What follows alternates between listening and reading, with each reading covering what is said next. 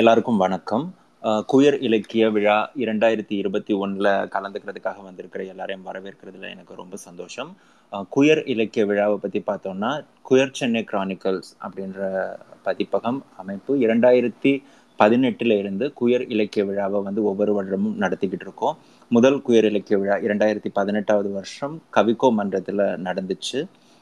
இந்த இலக்கிய விழா தான் இந்தியாவிலேயே நடந்த குயர் இலக்கிய விழாக்களில் முதன்மையான விழா. இதுக்கு பிறகு நிறையா இலக்கிய விழாக்கள் இதை தொடர்ந்து வேறு இடங்களில் நடக்க தொடங்கிச்சுது.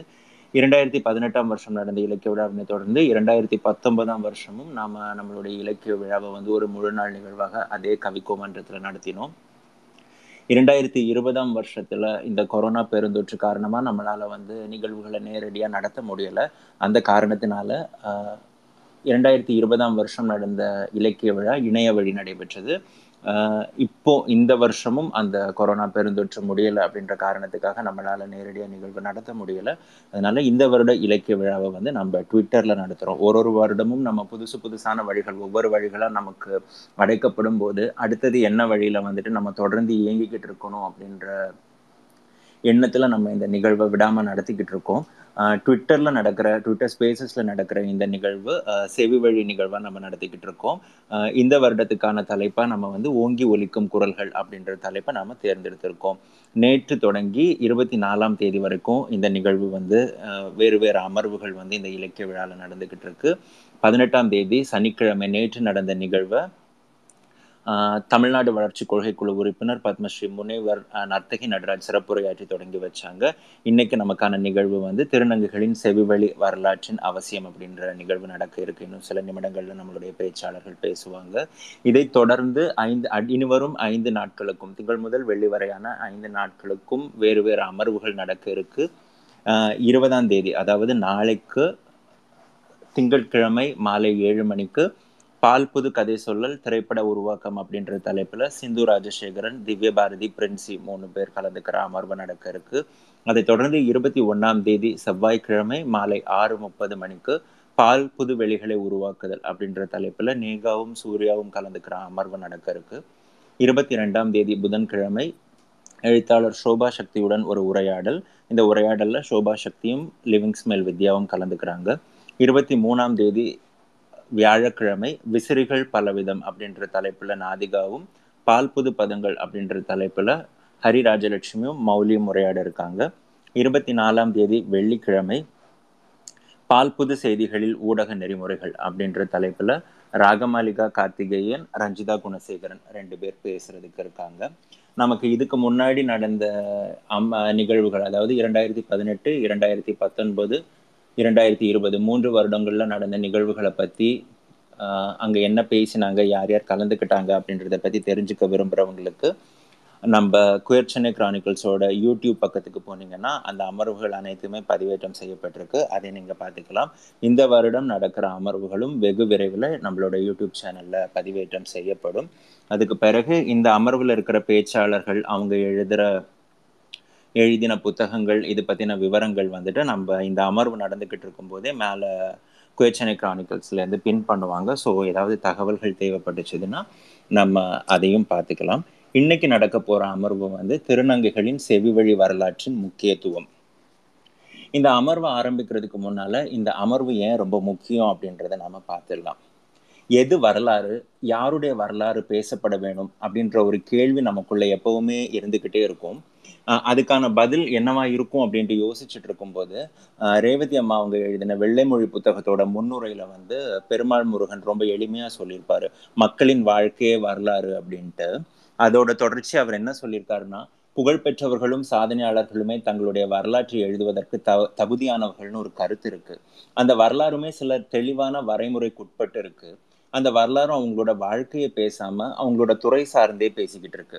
அப்புறம் அந்த வரலாற்றுலையும் பிரச்சனைக்குரிய விஷயங்களை பேசாம மௌனம் சாதிக்கிறாங்க, சொந்த அபிப்பிராயங்களை தவிர்க்கிறாங்க, தன்னை மறைச்சு வைக்கிறாங்க, தன்னையும் தன் செயல்களையும் நியாயப்படுத்துறாங்க, எல்லா தவறுகளையும் பிறர் மேலேயே சுமத்துறாங்க. இந்த சமூகத்துல வாழ்ந்து தீர வேண்டியிருக்கும் அவஸ்தையை பதிவு செய்தல் அந்த புத்தகங்கள்ல அறவே இல்லை, ஆனா குறைவா இருக்கு. அதே சமயம் ஒடுக்கப்பட்ட அல்லது விளிம்பு நிலை மனிதர்களுடைய எழுத்துக்கள் அந்த மாதிரி இருக்கிறது இல்லை. புனைவிலக்கியங்கள் தவறவிட்ட பல விஷயங்களை இந்த தன் வரலாறுகள் கொண்டிருக்கு அப்படின்ட்டு பெருமாள் முருகன் சொல்றாரு.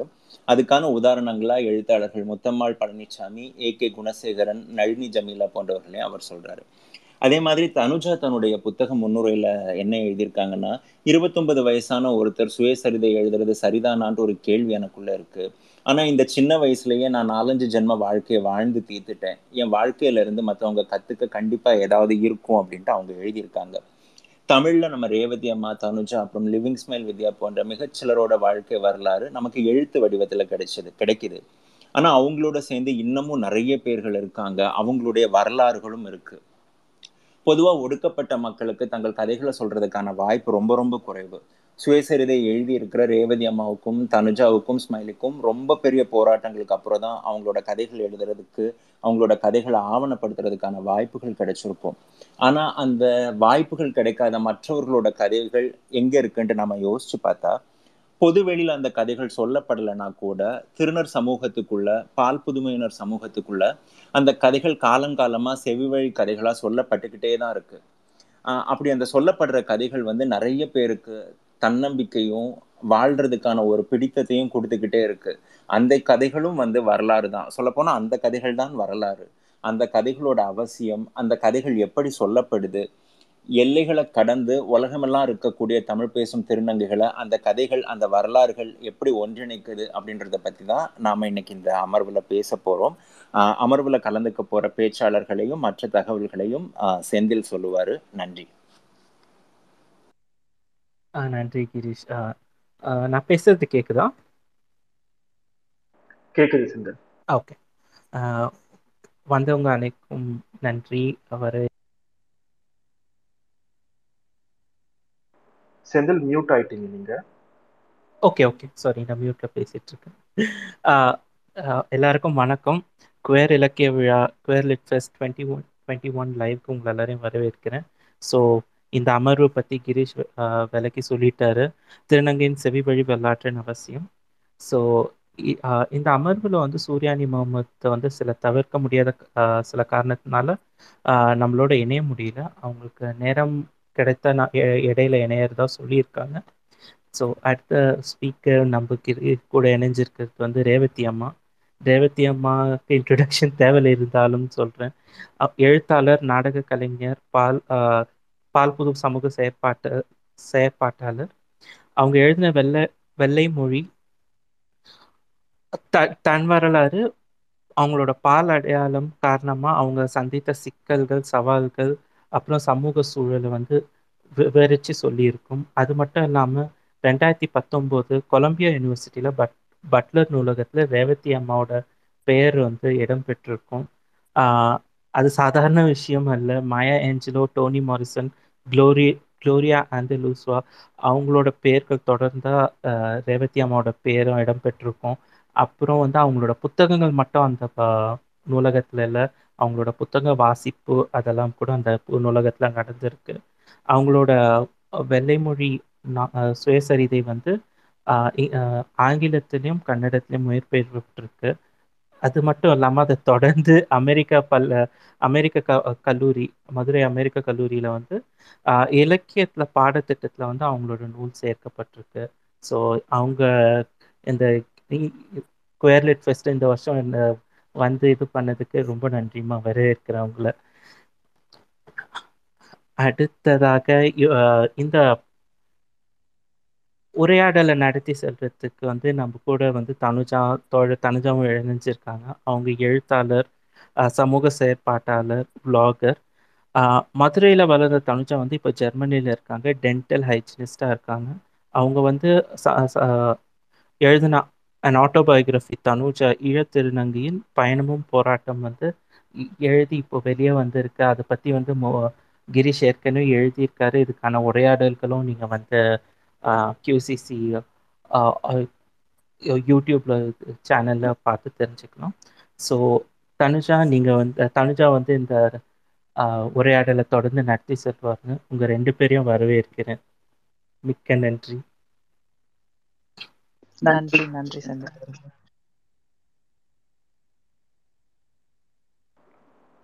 நன்றி தனுஜா. செந்தில் போங்க. சாரி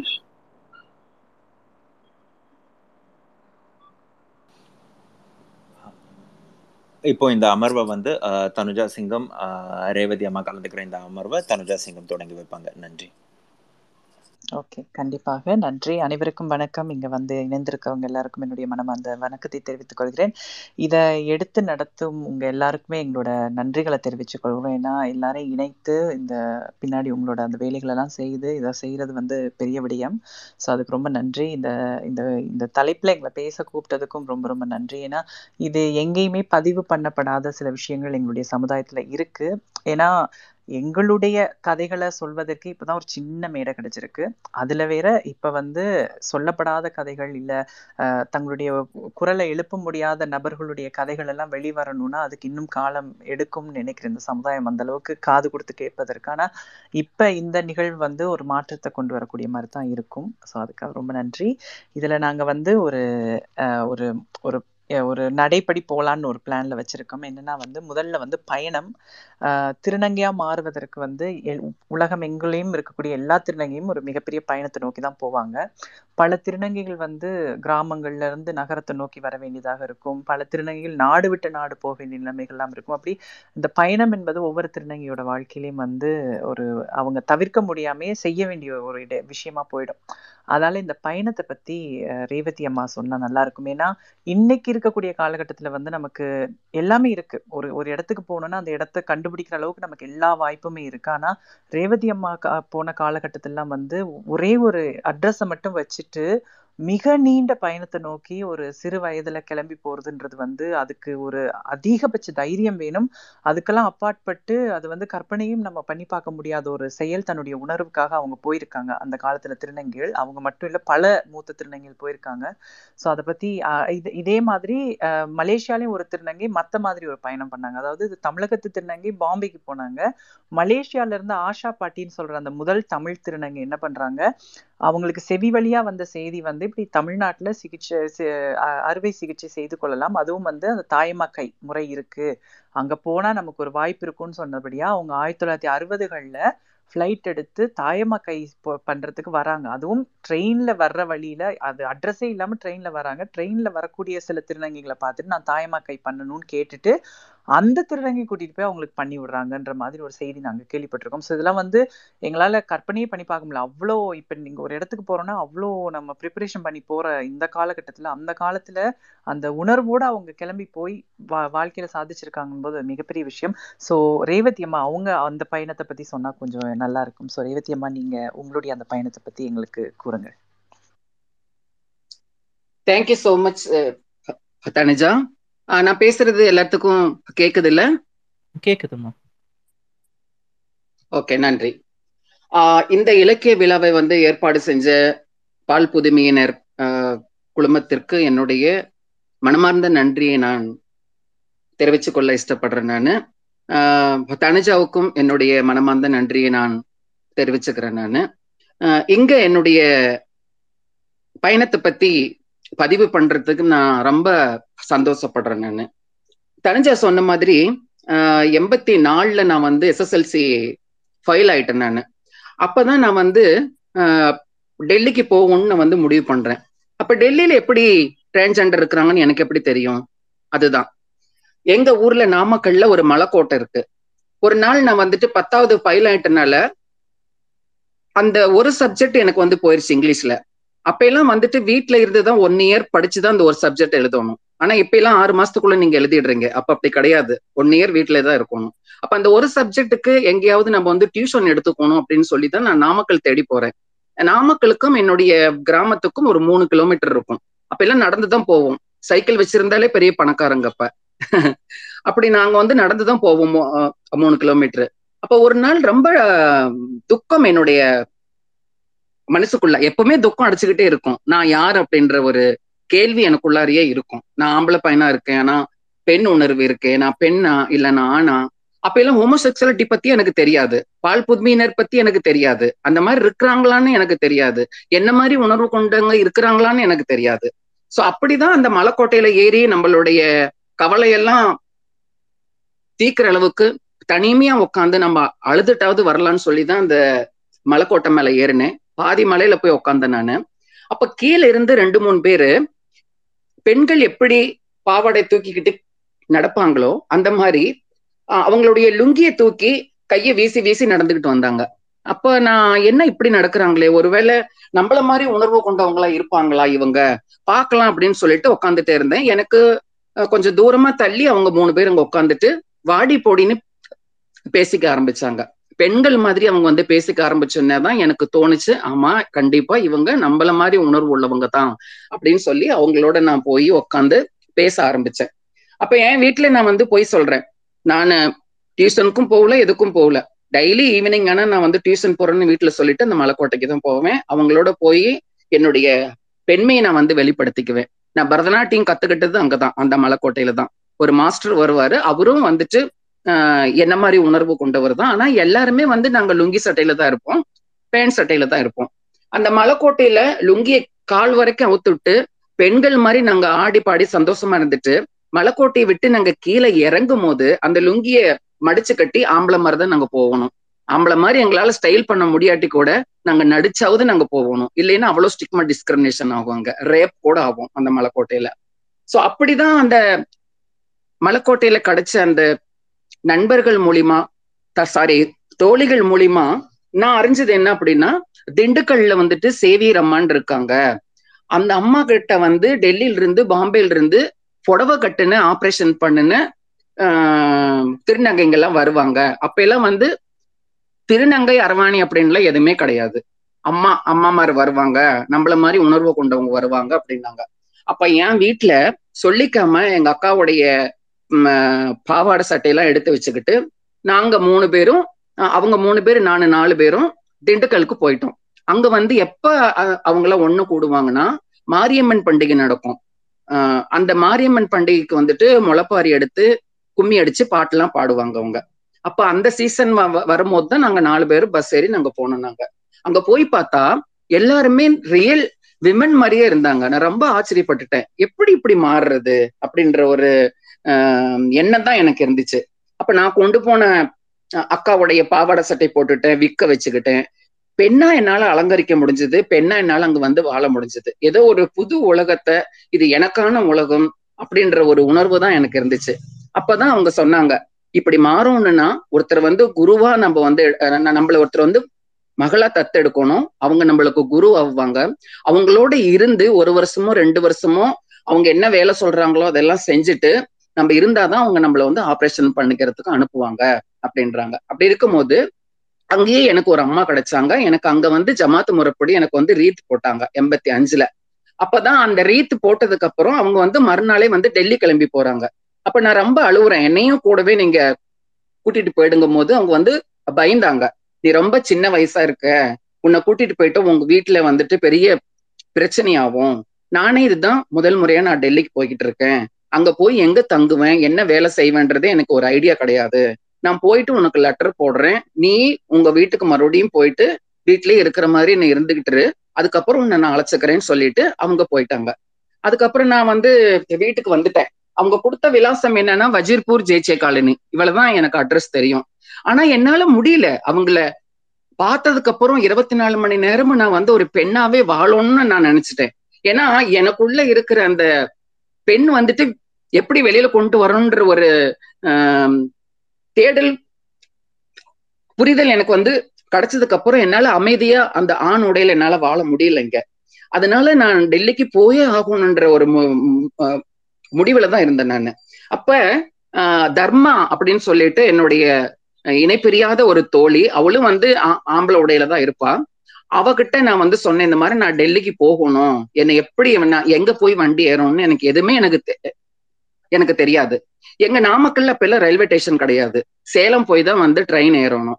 ஆனா ட்ரெயின் எப்படி இருக்குன்னு நான் இது வரைக்கும் நான் பார்த்ததே கிடையாது. ஏன்னா எங்க ஊர்ல ஒரு கிராமம், 15 வயசு 16 வயசுன்னா யாரும் வந்துட்டு டவுனுக்கு போனா கூட யாரு கூடையாவது தான் நாங்க வந்து போகணும். அப்படி இருக்கிற சமயத்துல ட்ரெயினே வந்து பார்க்காத போது எப்படி நான் வந்து டெல்லிக்கு போறது? ஆனா அதை பத்திலாம் நான் யோசனை பண்ணவே இல்லை. எங்க அம்மா வந்து கடுவு டப்பாக்குள்ள வந்துட்டு கம்மல் கழட்டி போட்டிருந்தாங்க. அந்த 2 கம்மல்ல ஒரு கம்மல் எடுத்துட்டு என்னுடைய தோழி அவகிட்ட இந்த கம்மலை வித்து எனக்கு கொஞ்சம் பணம் எடுத்துட்டு வான்னு சொல்லிட்டேன். 350 ரூபாய்க்கு அந்த கம்மலை எடுத்துக்கிட்டாங்க. அப்ப அந்த 350 ரூபாய் வச்சுட்டு நாங்க நாமக்கல் இருந்து சேலம் ரயில்வே ஸ்டேஷனுக்கு பஸ் ஏறி நாங்க போயிட்டோம். சேலம் போனோடனே டிக்கெட் எப்படி எடுக்கணும்னு கூட எனக்கு தெரியாது. அங்க போய் எல்லாத்தையும் விசாரிச்சு எப்படியும் எடுத்துட்டேன் டிக்கெட்டு. நான் என்ன ட்ரெஸ்ல போறேன்னா, 10ஆவது படிக்கும் போது எனக்கு வந்து யூனிஃபார்ம் என்னன்னா காக்கி டிராயரு வெள்ளை ஷர்ட்டு, அதுதான் நான் வந்து என்னோட யூனிஃபார்ம். அந்த யூனிஃபார்மோட தான் நான் போறேன் நான் டெல்லிக்கு. கையில வந்துட்டு ஒரு மஞ்சள் பையில எங்க அக்காவுடைய ட்ரெஸ், எங்க அம்மாவுடைய ஒரு புடவை, அவ்வளவுதான் எடுத்து வச்சுக்கிறேன் நான். கையில எங்கிட்ட இருக்கிறது 350 ரூபா, அவ்வளவுதான். டெல்லிக்கு நாங்க வந்து டிக்கெட் எடுத்துட்டோம், 200 ரூபா டிக்கெட். அப்ப மீதி எங்கிட்ட வந்து 150 ரூபா காசு தான் இருக்குது எங்கிட்ட. அப்ப நாங்க வந்து எந்த கம்பார்ட்மெண்ட்ல ஏறணும், எந்த நடைபாதைக்கு போகணும்னு கூட எங்களுக்கு தெரியாது. டெல்லி வண்டி இந்த நடைபாதைக்கு தான் வரும்னு சொன்னோன்னே யாரெல்லாம் பின்னாடி போனாங்களோ முன்னாடி போனாங்களோ அவங்க பின்னாடியே நாங்க ஃபாலோ பண்ணிக்கிட்டு போய் அந்த நடைபாதையை நாங்க அடைஞ்சிட்டோம். நாங்க ட்ரெயினும் வந்துருச்சு 10:30 மணிக்கு. அப்போ எந்த கம்பார்ட்மெண்ட்ல ஏறுறதுன்னு எனக்கு தெரியல. ஒரு சென்டரா நின்றுகிட்டு இருந்தேன், ஒரு ரயில் வந்துச்சு, நாங்க ஏறிட்டோம். அதுதான் டெல்லிக்கு போகுதுன்னு சொன்னாங்க, நான் ஏறிட்டேன். ஆனா அது ரிசர்வேஷன் கம்பார்ட்மெண்ட், ஏசி கம்பார்ட்மெண்ட்.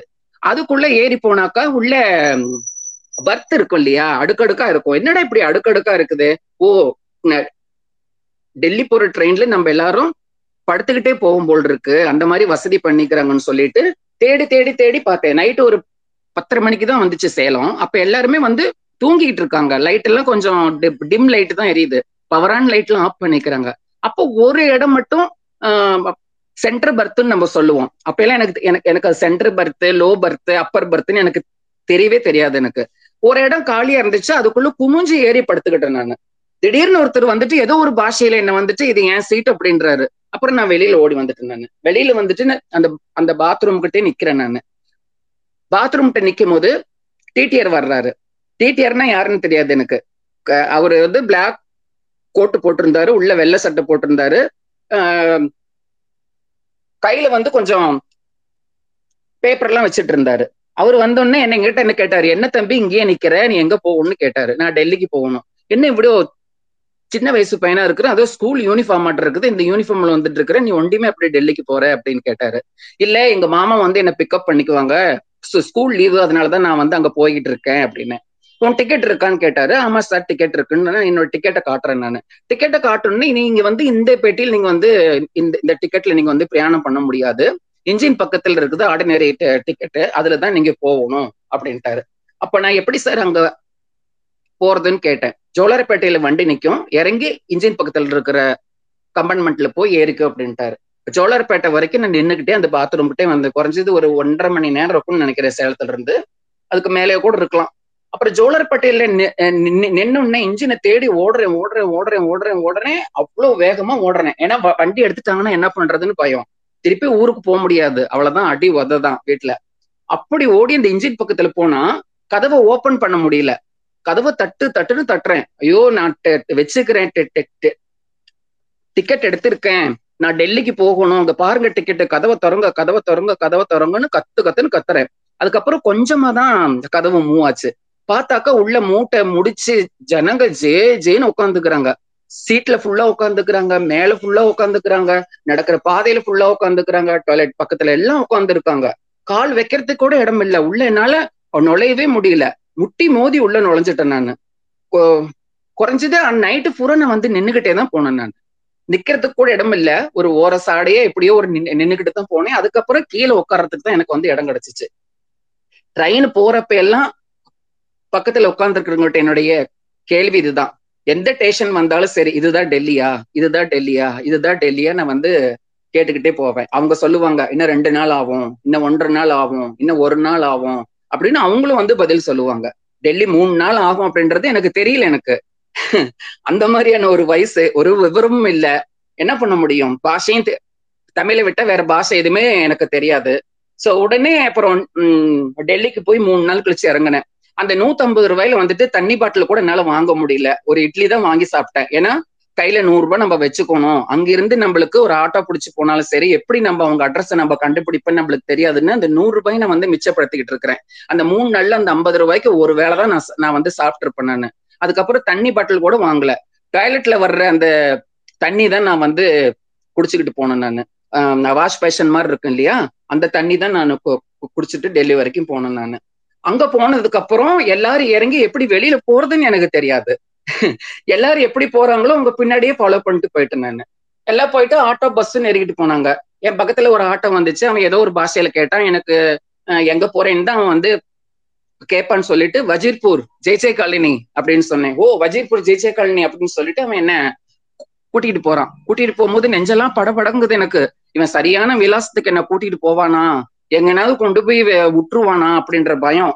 போயிட்டு நான் வந்து என் அம்மாவை போய் நான் வந்து பாத்துருவனா அப்படின்ற ஒரு ஏக்கம், பயம் எல்லாமே என்னுடைய மனசுல அந்த ஆட்டோல போக போக இருந்துச்சு. ஒரு இடத்தையும் கொண்டு போய் இறக்கி விட்டுட்டான். இதுதான் வந்து ஜெய்சே காலனி வஜீர்பூர் அப்படின்னு வந்து இறக்கிட்டான். இறக்கிட்டு 50 ரூபா கேட்டான். 50 ரூபா கொடுத்துட்டேன் நான். அதுக்கப்புறம் அங்க எங்க போறது, எவ்வளோ பெரிய ஊரு, எவ்வளோ மாடி கட்டடங்கள்லாம் இருக்கு, இங்க போய் எங்கேன்னு தேடுவேன் அப்படின்ற ஒரே பயம் எனக்கு. அப்போ ஒரு தள்ளு வண்டியில ஒரு அம்மா ரெண்டு பக்கம் மூக்குத்தி போட்டுட்டு கால்ல எல்லாம் பெருசு பெருசா கொலுச மாட்டிக்கிட்டு இட்லி வியாபாரத்துக்காக அந்த வண்டியை தள்ளிக்கிட்டு வந்தாங்க. அவங்கள பார்த்த உடனே நான் வந்து கண்டுபிடிச்சிட்டேன், இவங்க வந்துட்டு நம்ம ஊருக்காரங்க. இந்த மாதிரி ரெண்டு மூக்குத்தி போட்டு இந்த மாதிரி கால் பட்டியெல்லாம் போட்டிருந்தாங்கன்னா இவங்க நம்ம ஊருக்காரங்க தான் சொல்லிட்டு அவங்க கிட்ட போய் நான் வந்து தமிழ்ல கேட்டேன், அம்மா இந்த மாதிரி என்ன மாதிரி இருக்கிற அப்ப எல்லாம் நாங்க எங்களை என்னன்னு அழைச்சுக்கிறதுன்னு எங்களுக்கே தெரியாது. இந்த சமூகம் என்ன பேர் சொல்லும்? அலின்னு சொல்லும், கொட்டைன்னு சொல்லும், கொண்டுகான்னு சொல்லும். நாங்களும் அதான் சொல்லுவோம். என்ன மாதிரி அழிங்க இருக்கிற இடம் எதுமா அப்படின்னு அவங்க கிட்ட கேட்டேன் நான். அப்பதான் அவங்க வந்து எனக்கு வந்து வழி காமிச்சாங்க. அவங்க வழியிலே நான் போய் எங்க அம்மாவை பார்த்துட்டேன். பார்த்த உடனே அவங்களுக்கு ஷாக்கு. இவ்வளோ சின்ன பையனையே இவ்வளோ தூரம் என்னை தேடி இந்த அட்ரஸை வச்சுட்டு வந்திருக்கியே, உனக்கு நடுவுல ஏதாவது ஒரு பிரச்சனை ஆயிட்டு இருந்ததுன்னா உன்னுடைய குடும்பத்துக்கு எப்படி நாங்க வந்துட்டு பதில் சொல்ல முடியும், இப்படி நீ வரலாமான்னு சொல்லிட்டு ரெண்டு பேரும் ஒவ்வொன்னு அழுவுறோம், கட்டி பிடிச்சுக்கிட்டு ஒவ்வொன்னு அழுவுறோம். இப்படிதான் என்னுடைய டிராவல் ஆச்சு தனுஜா. நன்றி அம்மா, நன்றி, மிக்க நன்றி. இந்த பயணங்கள் எல்லாம் கேட்கும் பொழுது எங்களுக்கு அப்படி மனமே பாரமா இருக்கு. ஏன்னா இது ஒரு இலகுவான பயணமே கிடையாது. இன்னைக்கு நினைச்சு பார்க்கும்போது மனசே கஷ்டமா இருக்கு. அப்படி ஒரு பயணம் இது. அந்த உணர்வுக்காக, நமக்குள்ள இருக்கக்கூடிய அந்த உணர்வுக்கு மதிப்பு கொடுத்து இவ்வளோ நீண்ட பயணம் போய் இன்னைக்கு வெற்றி பெற்றிருக்கீங்க. அதுக்கு உங்களுக்கு வாழ்த்துக்கள். இங்க சொல்லப்படாத மற்ற பயணங்கள்னு சொன்னா வந்து திருநங்கை எல்லாருமே வாழ்க்கையில பயணம் பண்ணி தான் ஆகணும். அது எப்பேற்பட்ட பாதுகாப்புல வாழ்ற திருநங்கையா இருந்தாலும் ஏதோ ஒரு விதத்துல இந்த சமுதாயம் அவங்கள பயணத்திலேயே தான் வச்சிருக்கும். குறிப்பா சொல்ல போனா இப்ப மலேசிய திருநங்கை எடுத்துக்கிட்டீங்கன்னா வந்து நான் சொன்னது போல ஆஷா பாட்டி வந்து இந்தியாவுக்கு வந்து சிகிச்சைக்காக அந்த பயணத்தை நோக்கி வந்தாங்க. அதுக்கப்புறம் வந்து இந்த சிகிச்சை முறைகள் எல்லாம் வளர்ந்த பிறகு மலேசியா, சிங்கப்பூர் திருநங்கை வந்து இந்தியாவை நோக்கி பயணம் பண்ண வேண்டிய தேவையில்லை அவங்களுக்கு. அவங்க என்ன பண்ணாங்க, அதுக்கப்புறம் மலேசியா சிங்கப்பூர்ல இருந்து சிகிச்சை நடந்தது. அதுக்கப்புறம் மலேசியால இருந்து சிகிச்சை தடை பண்ண பிறகு, சிங்கப்பூர்ல சிகிச்சையோட விலை அதிகமான பிறகு எல்லாரும் தாய்லாந்து நோக்கி பயணம் பண்ண ஆரம்பிச்சாங்க. ஸோ அவங்க சிகிச்சைக்காக அகெயின் திருப்பி ஒரு பயணம் பண்ண வேண்டிய நிலைமைக்கு தள்ளப்பட்டாங்க. இன்று வரைக்குமே திருநங்கைகள் வந்து சிகிச்சை செய்யணும்னா மலேசிய, சிங்கப்பூர் திருநங்கைகள் ஒரு கிட்டத்தட்ட ஒரு 8 மணி நேரம் 9 மணி நேரம் அவங்க வந்து பயணத்துக்காகவே ஒதுக்க வேண்டும். பல திருநங்கைகள் வந்து சிகிச்சை செய்துட்டு அவங்க சிகிச்சைக்கு போகும்போது அவங்ககிட்ட ரொம்ப காசு இருக்காது. அதால என்ன பண்ணுவாங்க, கொஞ்சம் காசை கொண்டு போயிட்டு சிகிச்சை பண்ணிட்டு 2 நாள்ல நார்மலா இந்த மாதிரி ஒரு சிகிச்சை பண்ணாங்கன்னா ஒரு வாரம் 2 வாரம் அங்க தங்கி ரெஸ்ட் எடுத்துட்டு தான் வரணும். ஆனா காசு பற்றாக்குறையால திருநங்கை என்ன பண்ணுவாங்க, தாய்லாந்துல போய் சிகிச்சையை செஞ்சுட்டு ரொம்ப கஷ்டப்படுற திருநங்கை வந்து பஸ்லயே ஏறி அந்த யூரினுக்காக கொடுத்துருக்க அந்த பைப்பையும் கையில வச்சுக்கிட்டு அந்த குழுங்குற பஸ்ல வருவாங்க. இன்று வரைக்கும் அதான் நடக்குது. அவங்க 8 மணி நேரம் 9 மணி நேரம் பயணம் பண்ணி வீட்டுக்கு வருவாங்க. ஸோ இந்த பயணமும் ஒன்று, சொல்லப்படாத ஒரு பயணம் ஒன்று இருக்கு சிகிச்சைக்காக. அதே தான் இங்கே வெளிநாட்டில் இருக்க திருநங்கைகளும். இப்போ நான் யூரோப்ல இருக்கப்படியே இங்கே வந்து 3 ஹாஸ்பிட்டல் தான் அந்த சிகிச்சையை எங்களுக்கு செய்யுது. அப்போ நாங்களும் வந்து கிட்டத்தட்ட ஒரு மணி நேரம் இல்லை 6 மணி நேரம் பயணம் பண்ணி தான் போக வேண்டிய நிலைமையில் தான் இருக்கும். ஸோ எல்லாருமே ஒரு விதத்துல பயணத்துல தான் இருக்கும். அப்படியே குடும்பம் ஏற்றுக்கொண்டு நாங்க வீட்டோடயே திருநங்கையா மாறினாலும் ஒரு கட்டத்துக்கு பிறகு இந்த சமுதாயம் கொடுக்கக்கூடிய அந்த அடக்குமுறை, அடுத்தது எங்களை அந்த காலத்துல இருந்து தெரிஞ்சவங்க எங்களை பாக்குற விதம், எங்களை பத்தி நாங்க பெண்ணா மாறின பிறகும் எங்களை பத்தி அந்த ஊர் சுற்றாடல் பேசுற அந்த விதத்தெல்லாம் பார்க்கும் பொழுது அந்த இடத்துல இருக்கிறதே பல திருநங்கைகளுக்கு ட்ராமடைசிங்கா இருக்கும். அதால மீண்டும் திருநங்கைகள் வந்து அவங்க வாழ்ந்த இடம், அவங்க வளர்ந்த இடத்துல வாழ முடியாம மீண்டும் மீண்டும் வெவ்வேறு இடங்களுக்கு போக வேண்டிய நிலைமையில தான் இருக்கும். அதுல குறிப்பா நாங்க சொல்லணும்னா மீரா என்கின்ற ஒரு திருநங்கை வந்து, தமிழ் திருநங்கை ஒரு ஆள் மலேசியால சுட்டு கொல்லப்பட்டாங்க நட்ரோட்ல வச்சு 2017. அவங்களுடைய அந்த மரணத்துக்கு பிறகு, அந்த கொலைக்கு பிறகு, மரணத்தை விட அந்த கொலைக்கு பிறகு கிட்டத்தட்ட ஒரு 30லிருந்து 40 மலேசிய திருநங்கைகள் மலேசியாவை விட்டு பல நாடுகளுக்கு அகதியா போயிட்டு இருக்காங்க. ஜெர்மன்லயும் ஒரு குறிப்பிட்ட தொகையான மலேசிய திருநங்கை இருக்காங்க, ஆஸ்திரேலியால ஒரு தொகை இருக்காங்க. ஐரோப்பிய நாடுகள் முழுவதுமே அந்த மீராவின் மரணத்துக்கு பிறகு பல திருநங்கைகள் பயத்துல எல்லாரும் கிளம்பி போயிட்டு இருக்காங்க. ஸோ அந்த பயணம் என்பது திருநங்கைகளுக்கு வந்து குறிப்பா தமிழ் திருநங்கை மட்டும் இல்லை, உலகமெங்கும் இருக்கிற திருநங்கைகள் எல்லாருமே இந்த பயணம் என்கின்ற ஒரு விடயம் வந்து அவங்க வாழ்க்கையில் இருந்து கொண்டே தான் இருக்கும். அப்படியே நாங்க இதையும் சொல்லிட்டு பயணத்துல இருந்து வரும்பொழுது பிரச்சனைகள் நம்ம பேசுறோம். சமுதாய பிரச்சனைன்னு பார்க்கும் பொழுது நாங்க வெவ்வேறு நாடுகள்ல இருக்கக்கூடிய ஒரே மொழி பேசக்கூடிய திருநங்கைகள், இப்ப இந்தியால பார்த்தோம்னா வந்து சமுதாயம் புரிஞ்சுக்குது. இந்தியால திருநங்கைன்னு ஒரு ஆள் இருக்காங்கன்னு தெரியுது, அவங்க வந்து கஷ்டப்படுறாங்கன்னு தெரியுது, வீட்டை விட்டு அனுப்பப்படுறாங்கன்னு தெரியுது, பாதிப்புக்கு ஆளாகிறாங்கன்னு தெரியுது மக்களுக்கு. அதெல்லாம் அந்த மக்களுக்கு அந்த கொஞ்சம் புரிதல் இருந்தாலும் சமுதாய பிரச்சனை அங்க என்ன இருக்கு? ஏன்னா மலேசியால வந்து மக்களுக்கு வந்து திருநங்கையை புரிஞ்சுக்கிறாங்க, ஆனா அரசாங்க ரீதியான எந்தவித அங்கீகாரமும் கிடையாது. ஸோ அங்க ஒரு பிரச்சனை இருக்கு, இங்க நாங்க ஒரு பிரச்சனையை ஃபேஸ் பண்றோம். அதெல்லாம் முதல்ல ரேவதி அம்மா நீங்க சொல்லுங்க, இந்தியால இருக்கக்கூடிய திருநங்கைகளுக்கு இருக்கக்கூடிய சமுதாய பிரச்சனை என்ன, முக்கியமான பிரச்சனைகள்?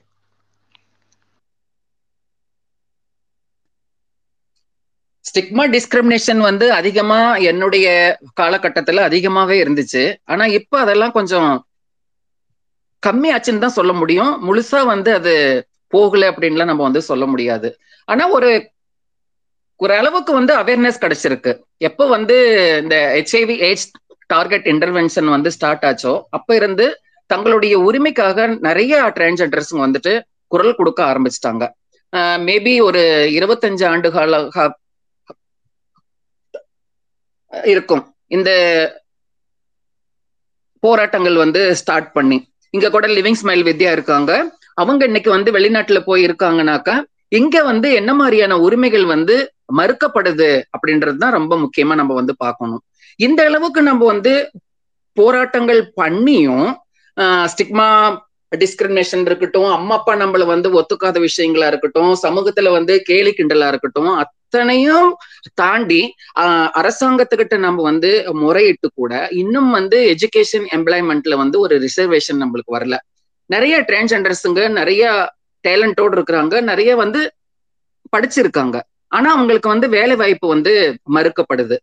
நீங்க டிரான்ஸ்ஜெண்டரா, உங்களுக்கு எங்கனாவது ஊருக்கு ஒதுக்குப்புறத்துல எங்கனாவது நம்மளுக்கு வந்து ஒரு 30 வீடோ 40 வீடோ ஒரு டிஸ்ட்ரிக்ட்ல வந்து கொடுக்க ஆரம்பிச்சாங்க. ஓட்டர் ஐடி கொடுக்க ஆரம்பிச்சாங்க, அதுக்கப்புறம் லோன் கொடுக்க ஆரம்பிச்சாங்க ஒரு 25,000 ரூபாய். அதுக்கும் வந்து ஒரு 15 நாள் ட்ரைனிங் போகணும். அது போனதுக்கு அப்புறம் மானியத்தோட சேர்த்து அந்த 25,000 ரூபாய் அது எல்லாத்துக்கும் கிடைக்குது அப்படின்னா எல்லாத்துக்கும் கிடைக்காது. அதுக்கும் வந்துட்டு ஒரு குறிப்பிட்ட பேர் மட்டும்தான் அது வந்து கிடைக்கும். அப்ப அந்த 25,000 ரூபாய் வச்சு என்ன வந்து பண்ணுவாங்க? ஒன்னும் பண்ண முடியாது. ஒரு உதாரணம் சொல்ல போனாக்க, ஒரு டிரான்ஸ்ஜெண்டருக்கு வந்துட்டு காய்கறி கடை வச்சு கொடுத்தாங்க. அந்த காய்கறி கடை வச்சு அவங்க வந்து நடத்தும் போது இதே ஆண் பெண் காய்கறி கடை வச்சு நடத்துறவங்க இந்த டிரான்ஸ்ஜெண்டர் வச்சு இங்க காய்கறி கடை நடத்துச்சுன்னா நம்மளுக்கு வியாபாரம் பாதிக்குன்னு சொல்லி ரவுடிங்களை விட்டு அவங்கள வந்து அடிச்சு விரட்டினாங்க. சோ இப்படி இருக்கும்போது காய்கறி கடை அரசாங்கம் வச்சு கொடுத்தாலும் நம்மளுக்கு பாதுகாப்பு கிடையாது. நம்மள ஈவிஸ்டிங் பண்றானுங்க, நம்மள அடிக்க வரானுங்க, இதுக்கெல்லாம் எந்த பாதுகாப்பும் கிடையாது. இதே நான் யாரையாவது ஒருத்தனை அடிச்சுட்டேனாக்கா அதுக்கு மட்டும் சட்டங்களுக்குல வந்து இடம் இருக்குது எனக்கு தண்டனை கொடுக்கறதுக்கு.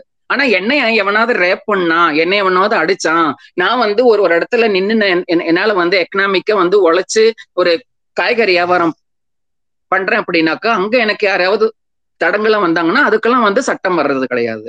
சோ இன்னமும் அது இருக்குது, இன்னமும் வந்து நடந்துகிட்டு தான் இருக்குது. எக்ஸாம்பிள் வந்து சொல்லணும்னா, மதுரையில வந்துட்டு ஒரு டிரான்ஸ்ஜெண்டர் அவங்க சொப்பனான்னு சொல்லிட்டு அவங்களுக்கு வந்து கலெக்டர் ஆகும்னு ரொம்ப ஆசை. அவங்களுக்கு அவங்க வந்து +2 வரைக்கும் ஒரு ஆண் பேர்ல தான் அவங்க வந்து படிச்சிருக்காங்க. அதுக்கப்புறம் கலெக்டருடைய உதவினால அவங்க வந்து குரூப் 1, குரூப் 4 எல்லாம் வந்து எழுதிட்டாங்க. அவங்க பெண்ணுன்னு சொல்லி எழுதிட்டாங்க, சொப்பனான்ற பேர்ல அவங்க வந்து எழுதிட்டாங்க. அவங்களுக்கு கலெக்டர் படிக்கணும்னா வீட்டுல இருந்தே நான் வந்து படிக்கிறாங்கல்ல, அந்த மாதிரி வீட்டுல இருந்தே படிச்சுட்டு பார்ட் டைமா எங்கனாவது வேலைக்கு போகணும்னு உங்களுக்கு ஆசை. அப்ப எந்த இடத்துக்கு வேலைக்கு போனாலும் +2 உடைய மார்க் ஷீட்டையும் SSLC உடைய மார்க் ஷீட்டையும் தான் அவங்க வந்து கேட்கறாங்க. அப்படி அந்த மார்க் ஷீட்ல வந்துட்டு அவங்களுடைய ஆண் பேர் இருக்குது. அதனால நீ யாரோ ஒருத்தருடைய மார்க் ஷீட்டை கொண்டாந்து கொடுத்து உண்ணுதுன்னு நீ சொல்ற, இது வந்து தப்பு, உங்களுக்கு வந்து வேலை கொடுக்க முடியாதுங்கிறாங்க. அப்போ அவங்க வந்து கோர்ட்டு படிக்கட்டு ஏறுறாங்க. அவங்க அவங்க ஏறி என்ன சொல்றாங்கன்னா, என்னுடைய SSLC 10th சர்டிபிகேட்டை வந்து நீங்க வந்து என்னுடைய இப்ப இருக்கிற பேருக்கு வந்து நீங்க வந்து மாத்தி கொடுங்க அப்படின்றாங்க. அப்போ வந்து அந்த சட்ட கல்வித்துறை என்ன சொல்லுதுனாக்கா, எங்களால வந்துட்டு ஜெண்டர் வந்து சேஞ்ச் பண்ண முடியாது, ஆனா நேம் கரெக்ஷன் பண்ண முடியும் அப்படின்ட்டாங்க. பெண்ணே ஒரு பிரோஜனம் இல்லையே, அதனால அவங்களால வந்து வேலைக்கும் போக முடியல. சோ இந்த மாதிரியான சிக்கல்களும் நம்மளுக்குள்ள இருக்குது. இப்ப 2015 நால்சஸ் ஜட்ஜ்மெண்ட் வந்ததுக்கு அப்புறமும் புதுசா ஒரு பில் கொண்டு வந்துட்டு அதை வந்து சட்டமாக்கணும். எத்தனை வருஷம் ஆகி போச்சு? கிட்டத்தட்ட 6 வருஷத்துக்கு மேல ஆகுது, 6-7 வருஷம் ஆகுது. இன்னமும் எங்கேயுமே இன்னும் வந்து சட்டமாக்கப்படல. வேலை வாய்ப்புக்கான ஒரு ரிசர்வேஷன் கிடையாது. இங்க இருக்கிற ஒரு ஆட்சி, இப்ப ஒரு MP ஒருத்தர் திருச்சி சிவான்னு சொல்லிட்டு ஒருத்தர் இருக்கிறாரு, தனிநபர் மசோதா ஒண்ணு அவர் வந்து கொண்டு வந்தாரு. அந்த மசோதா வந்துட்டு ஒரு மனதான் வந்துட்டு எல்லாரும் வந்து தேர்வு பண்ணிட்டாங்க. ஆனா மக்களவையில எடுத்துட்டு போய் அங்கேயும் வந்துட்டு அதை வந்து தேர்வு பண்ணிட்டு குடியரசுத் தலைவருடைய கையெழுத்துக்கு அது போகணும். ஆனா அங்க அவங்க வந்து அதை வந்து எடுக்கல. ஏன்னா அங்க இருக்கிற ஆளும் கட்சிக்காரங்க இவங்களுடைய ஈகோ, இவங்க கட்சிக்காரங்க என்ன வந்து ஒரு பில்ல ரெடி பண்றது, நாமளே ஒண்ணு வந்து பில்ல ரெடி பண்ணலாம்னு சொல்லிட்டு மத்திய அரசாங்கத்துல வந்துட்டு அவங்க ஒரு பில்ல கொண்டு வந்து அதை வந்து பாஸ் பண்ண பார்த்தாங்க. அந்த பில்லுல சுத்தமா எதுவுமே எங்களுக்கு வந்துட்டு நல்லதே இல்லை. அப்ப நாங்க எல்லாமே வந்து எதிர்ப்பு தெரிவிச்சோம். டெல்லி வரைக்கும் நாங்க போய் போராட்டம் பண்ணோம்னாங்க. அதுக்கப்புறம் ஒரு கமிட்டியை வச்சாங்க. அவங்க போயிட்டு எல்லாம் என்னென்ன வந்து கேப் இருக்குதோ அதெல்லாம் நாங்க வந்து ஃபில் அப் பண்றோம்னு சொல்லிட்டு அந்த கமிட்டி வந்து யாருக்கிட்ட போய் விசாரிச்சாங்களோ நம்மளுக்கு தெரியாது. ஆனா கரெக்ஷன் பண்ணிட்டோம் அப்படின்னு சொல்லிட்டு அந்த பில்லை வந்து பாஸ் பண்ணிட்டாங்க. அந்த பில்லு எப்படி இருக்குது அப்படின்னாக்க, அங்க ஒரு ரிசர்வேஷன் கிடையாது, எம்ப்ளாய்மெண்ட்லயா இருக்கட்டும் வேலை வாய்ப்புல இருக்கட்டும் எதுவுமே இல்லை. ஆனா டிரான்ஸ்ஜெண்டருங்க வந்து பிச்சை எடுக்கக்கூடாது, பாலியல் தொழில் பண்ணக்கூடாது, 18 வயசுக்கு கீழே இருக்கிற டிரான்ஸ்ஜெண்டர் யாராவது வந்தாங்கன்னாக்கா டிரான்ஸ்ஜெண்டர் சமுதாயத்துக்குள்ள அவங்கள வந்து ஏத்துக்க கூடாது அப்படின்னு சொல்லிலாம் அதுக்குள்ள நிறைய விஷயங்கள் இருக்குது. எல்லாத்துக்கும் மேல என்னுடைய சுய அடையாளம், நான் யார் அப்படின்ற ஒரு சுய அடையாளத்தை வந்து 3ஆம் நபர் தான் வந்து சொல்லணும் அப்படின்னு சொல்லிட்டாங்க அவங்க. சோ இந்த மாதிரியான ஒரு பில் எப்படி இருக்குதுன்னா, எங்களுக்காக ஒரு பெரிய அபார்ட்மெண்ட் கட்டிட்டாங்க. ஆனா அதுக்கு வந்து படிக்கட்டு கிடையாது, லிஃப்ட் கிடையாது. சோ அந்த பில்லு, அந்த மாதிரி ஒரு டம்மியான பில்லு, அந்த மாதிரி ஒரு பில்லு வந்து அவங்க வந்து கொண்டு வந்திருக்காங்க. இப்படி இருக்கிற சூழ்நிலையில படிச்சும் நம்ம என்ன பண்ண போறோம்? இங்க இருக்கிற டிரான்ஸ்ஜெண்டர்ஸ்க்கு சீனியர் என்ன சொல்லுவாங்க, படிச்சு மட்டும் என்னடி நீ வந்து பண்ண போற, இருக்கிற அழகு இருக்கும் போதே 2 கிராக்கி பாத்தீங்கன்னாக்கா உனக்கு 4 காசு கிடைக்கும், அட்லீஸ்ட் அதை வச்சாவது நீ வந்து சம்பாரிச்சு நீ வந்து முன்னேறிக்கலாம். ஆம்பளை பொம்பளை எல்லாம் எவ்வளவோ பேரு படிச்சுட்டு எந்த வேலையுமே கிடைக்காத இருக்காங்க, நம்மள மாதிரி பொட்டைங்களுக்கு எங்கிருந்து வேலை கிடைக்க போகுது அப்படின்றாங்க.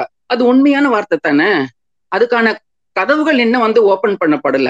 இதுதான் முக்கியமான பேஸ்ட் ப்ராப்ளம். அம்மா அப்பா எங்களை ஒத்துக்கணும். ஏன் அப்படின்னு சொல்றேன்னாக்க, ஒரு பில்டிங் வந்து ஸ்ட்ராங்கா நிக்குது அப்படின்னாக்க பேஸ் எவ்வளவு ஸ்ட்ராங்கா போடுறோமோ அவ்வளவு ஸ்ட்ராங்கா அந்த பில்டிங் நிக்கும். அப்ப அந்த பேஸ் அப்படின்றது நான் அம்மா அப்பாவா பாக்குறேன். நான் குடும்பம் எங்களை ஒத்துக்கும் போது என் பையன் எப்படி வேணாலும் இருப்பான், அவன் அரவாணியா இருக்கட்டும், ஆம்பளையா இருக்கட்டும், பொம்பளையா இருக்கட்டும், அவன் புடவை கட்டுட்டும், அவன் வந்து பேண்ட் சட்டை போட்டுட்டோம், மனுஷன் தானே, அவன் வந்து ஸ்கூலுக்கு வருவான், நீங்க யாரும் அவனை வந்து திட்டக்கூடாதுன்னு எனக்கு வந்து சாத்து கொடுத்துருந்தாக்க கண்டிப்பா நான் வந்து படிச்சிருப்பேன், ஸ்கூல் பிரேக்கை நான் விட்டுருக்க மாட்டேன்.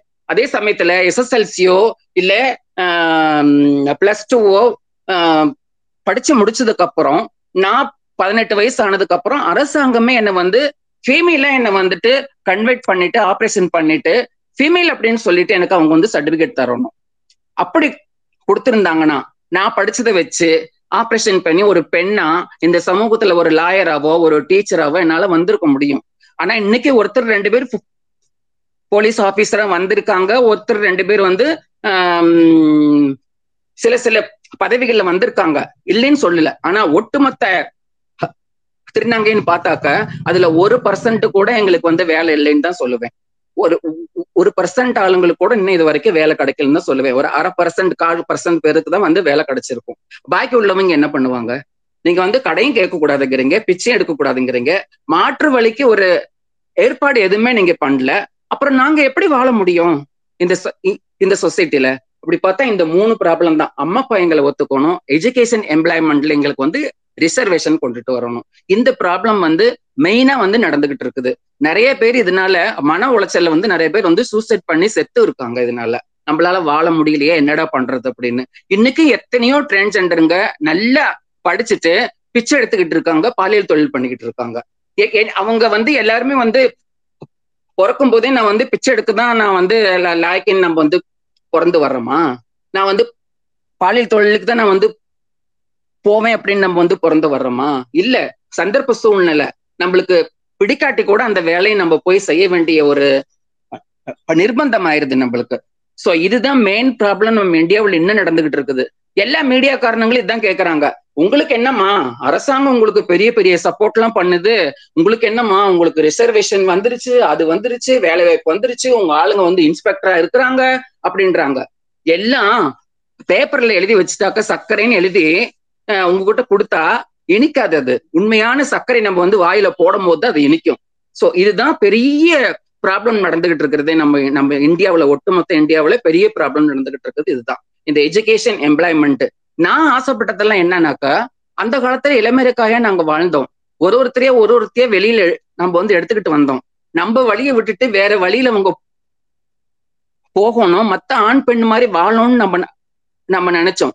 இன்னும் அந்த போராட்டம் நடந்துகிட்டு இருக்கும் போது ரொம்ப கஷ்டமா இருக்குது நினைக்கும் போது. இந்த மாதிரி ஒரு இந்தியாவுல எவ்வளவோ இடங்களுக்கு நம்ம போறோம், எவ்வளவோ பெரிய பெரிய யூனிவர்சிட்டி, பெரிய பெரிய காலேஜுங்களை நம்ம ஸ்பீச் பண்ண போறோம். அங்க ஒரு டிரான்ஸ்ஜெண்டர் பார்க்க முடியல, லெக்சராவோ டீச்சராவோ பியூனாவோ இல்ல அந்த காலேஜில கூட்டி பெருக்கிற ஒரு ஆயாவாவோ யாரையுமே என்னால பார்க்க முடியல. காலேஜ் யூனிவர்சிட்டியில உங்களுக்காக நாங்க செமினார் நடத்துறோம், அது நடத்துறோம், இது நடத்துறோம்னு எல்லாரும் நம்மள கூப்பிடுறாங்க, பிளைட் டிக்கெட் போட்டு தர்றாங்க, 5 ஸ்டார் ஹோட்டல்ல ரூம் புக் பண்ணி தர்றாங்க. ஐயோ சாமி, இதெல்லாம் எங்களுக்கு வேண்டாம், ஒரு 2 திருநங்கைகளுக்கு ஒரு கூட்டுற வேலை கொடுங்க, 2 திருநங்கைகளுக்கு தமிழ் படிச்ச போதும் தானே, ஃபைல் எடுத்துக்கிட்டு வேணா எடுத்து உங்களுக்கு கொடுக்க போறாங்க, ஒரு பியூன் வேலை நீங்க கொடுங்க, அது ஏன் உங்களால கொடுக்க முடியலன்னு கேட்டா, இது ரிசர்வேஷன் அடிப்படையில தான் வரும், எங்க காலேஜ்ல ஒண்ணுமே பண்ண முடியாது, சட்டம் சொல்லணும் அப்படின்றாங்க. அப்ப சட்டத்துக்கிட்ட போனாக்க, நம்மளுக்கு ஊடு கொடுத்தாச்சு, உங்களுக்கு வாசு கொடுத்தாச்சு, உங்களுக்கு ஆடு கொடுத்தாச்சு, உங்களுக்கு கோழி கொடுத்தாச்சு அப்படின்றாங்க. இதனால ஆடுனாலையும் கோழினாலையும் வீட்டுனாலையும் நம்ம என்ன ஒசரத்துக்கு வர முடியும் சொல்லுங்க? நாங்க ஆடு கொடுப்போம், கோழி கொடுப்போம், லோன் கொடுப்போம், வீடு கொடுப்போம், இதை வச்சு நீங்க வாழ்ந்துங்க. அப்ப நம்ம எல்லாம் ஒதுக்கப்பட்ட சமூகமா? ஏன் நாங்க லாயர் ஆகக்கூடாதா? ஏன் நான் வக்கீல் ஆகக்கூடாதா? ஏன் நான் டாக்டர் ஆகக்கூடாதா? ஏன் எல்லா பதவியிலும் வர்றதுக்கான லாயக்கு எங்கிட்ட தான் இல்லையா? அதுக்கு மட்டும் விட மாட்டாங்க யாருமே. இதுதான் தப்பு. இந்த மாதிரியான பிரச்சனை நம்ம இந்தியாவில இருந்து ஃபர்ஸ்ட் போகணும். எல்லா வேலையும் எல்லாமும் நம்ம செய்ய முடியும் அப்படின்ற ஒரு நிலைய உருவாக்கணும். இப்ப HIV AIDS வரும்போது அரசாங்கம் எத்தனை அவேர்னஸ் கொடுக்குது, டிவி மூலியமா, அது மூலியமா, இது மூலியமா. அதே மாதிரி எங்களை ஒத்துக்காத பேரண்ட்ஸ் மேல இந்த மாதிரியான ஒரு கிரிமினல் குற்றம் வரும்னு சொல்லிட்டு நீங்க அலௌன்ஸ் பண்ணுங்க, சட்டமாக்குங்க. அதுக்கப்புறம் இந்த மாதிரி ஒரு குழந்தை பிறந்ததுன்னா அவங்களுக்கு ஸ்காலர்ஷிப் தரோம்னு சொல்லுங்க. எத்தனை பேரண்ட்ஸ் நம்மள ஒத்துக்குவாங்க தெரியுமா? அதெல்லாம் ஏன் சொல்ல மாட்டேன்றாங்க? சொல்ல மாட்டாங்க. அரசாங்கம் கொடுக்குற காசை நம்ம வாங்கி வச்சுக்கணும். அது அது நம்ம ஒரு நாள் திங்கிறோமோ, 2 நாள் திங்கிறோமோ, அவ்வளவுதான். அதுக்கப்புறம் அந்த வேலை அதோட சரி. நீங்க லாயர் ஆயிடக்கூடாது, நீங்க எல்லாம் சட்ட வல்லுநர் ஆயிடக்கூடாது அப்படின்ற ஒரு மனப்போக்கு இருக்குது.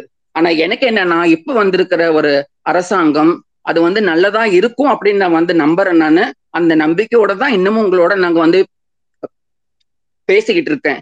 என்னுடைய வாழ்க்கை தான் இப்படி ஆயிப்போச்சு. எனக்கு பின்னாடி வர்ற ஜென்ரேஷனாவது நல்லா இருக்கணும், அவங்களுக்கான ஒரு கதவு திறந்து இருக்கணும் அப்படின்றதுதான் என்னுடைய ஆசை. சோ இந்த பிரச்சனை ஒளியிருந்தாக்கா நம்மளாம் என்ன பண்ணணும்ன்றது தான் என்னுடைய சவாலா இருக்குது எனக்கு இன்னும். தேங்க்யூ தனி சார். நன்றி அம்மா, நன்றி. இந்தியாவில் திருநங்கைகள் சந்திக்கக்கூடிய எதிர்கொள்ளக்கூடிய பிரச்சனைகளை நீங்க சொல்லியிருந்தீங்க.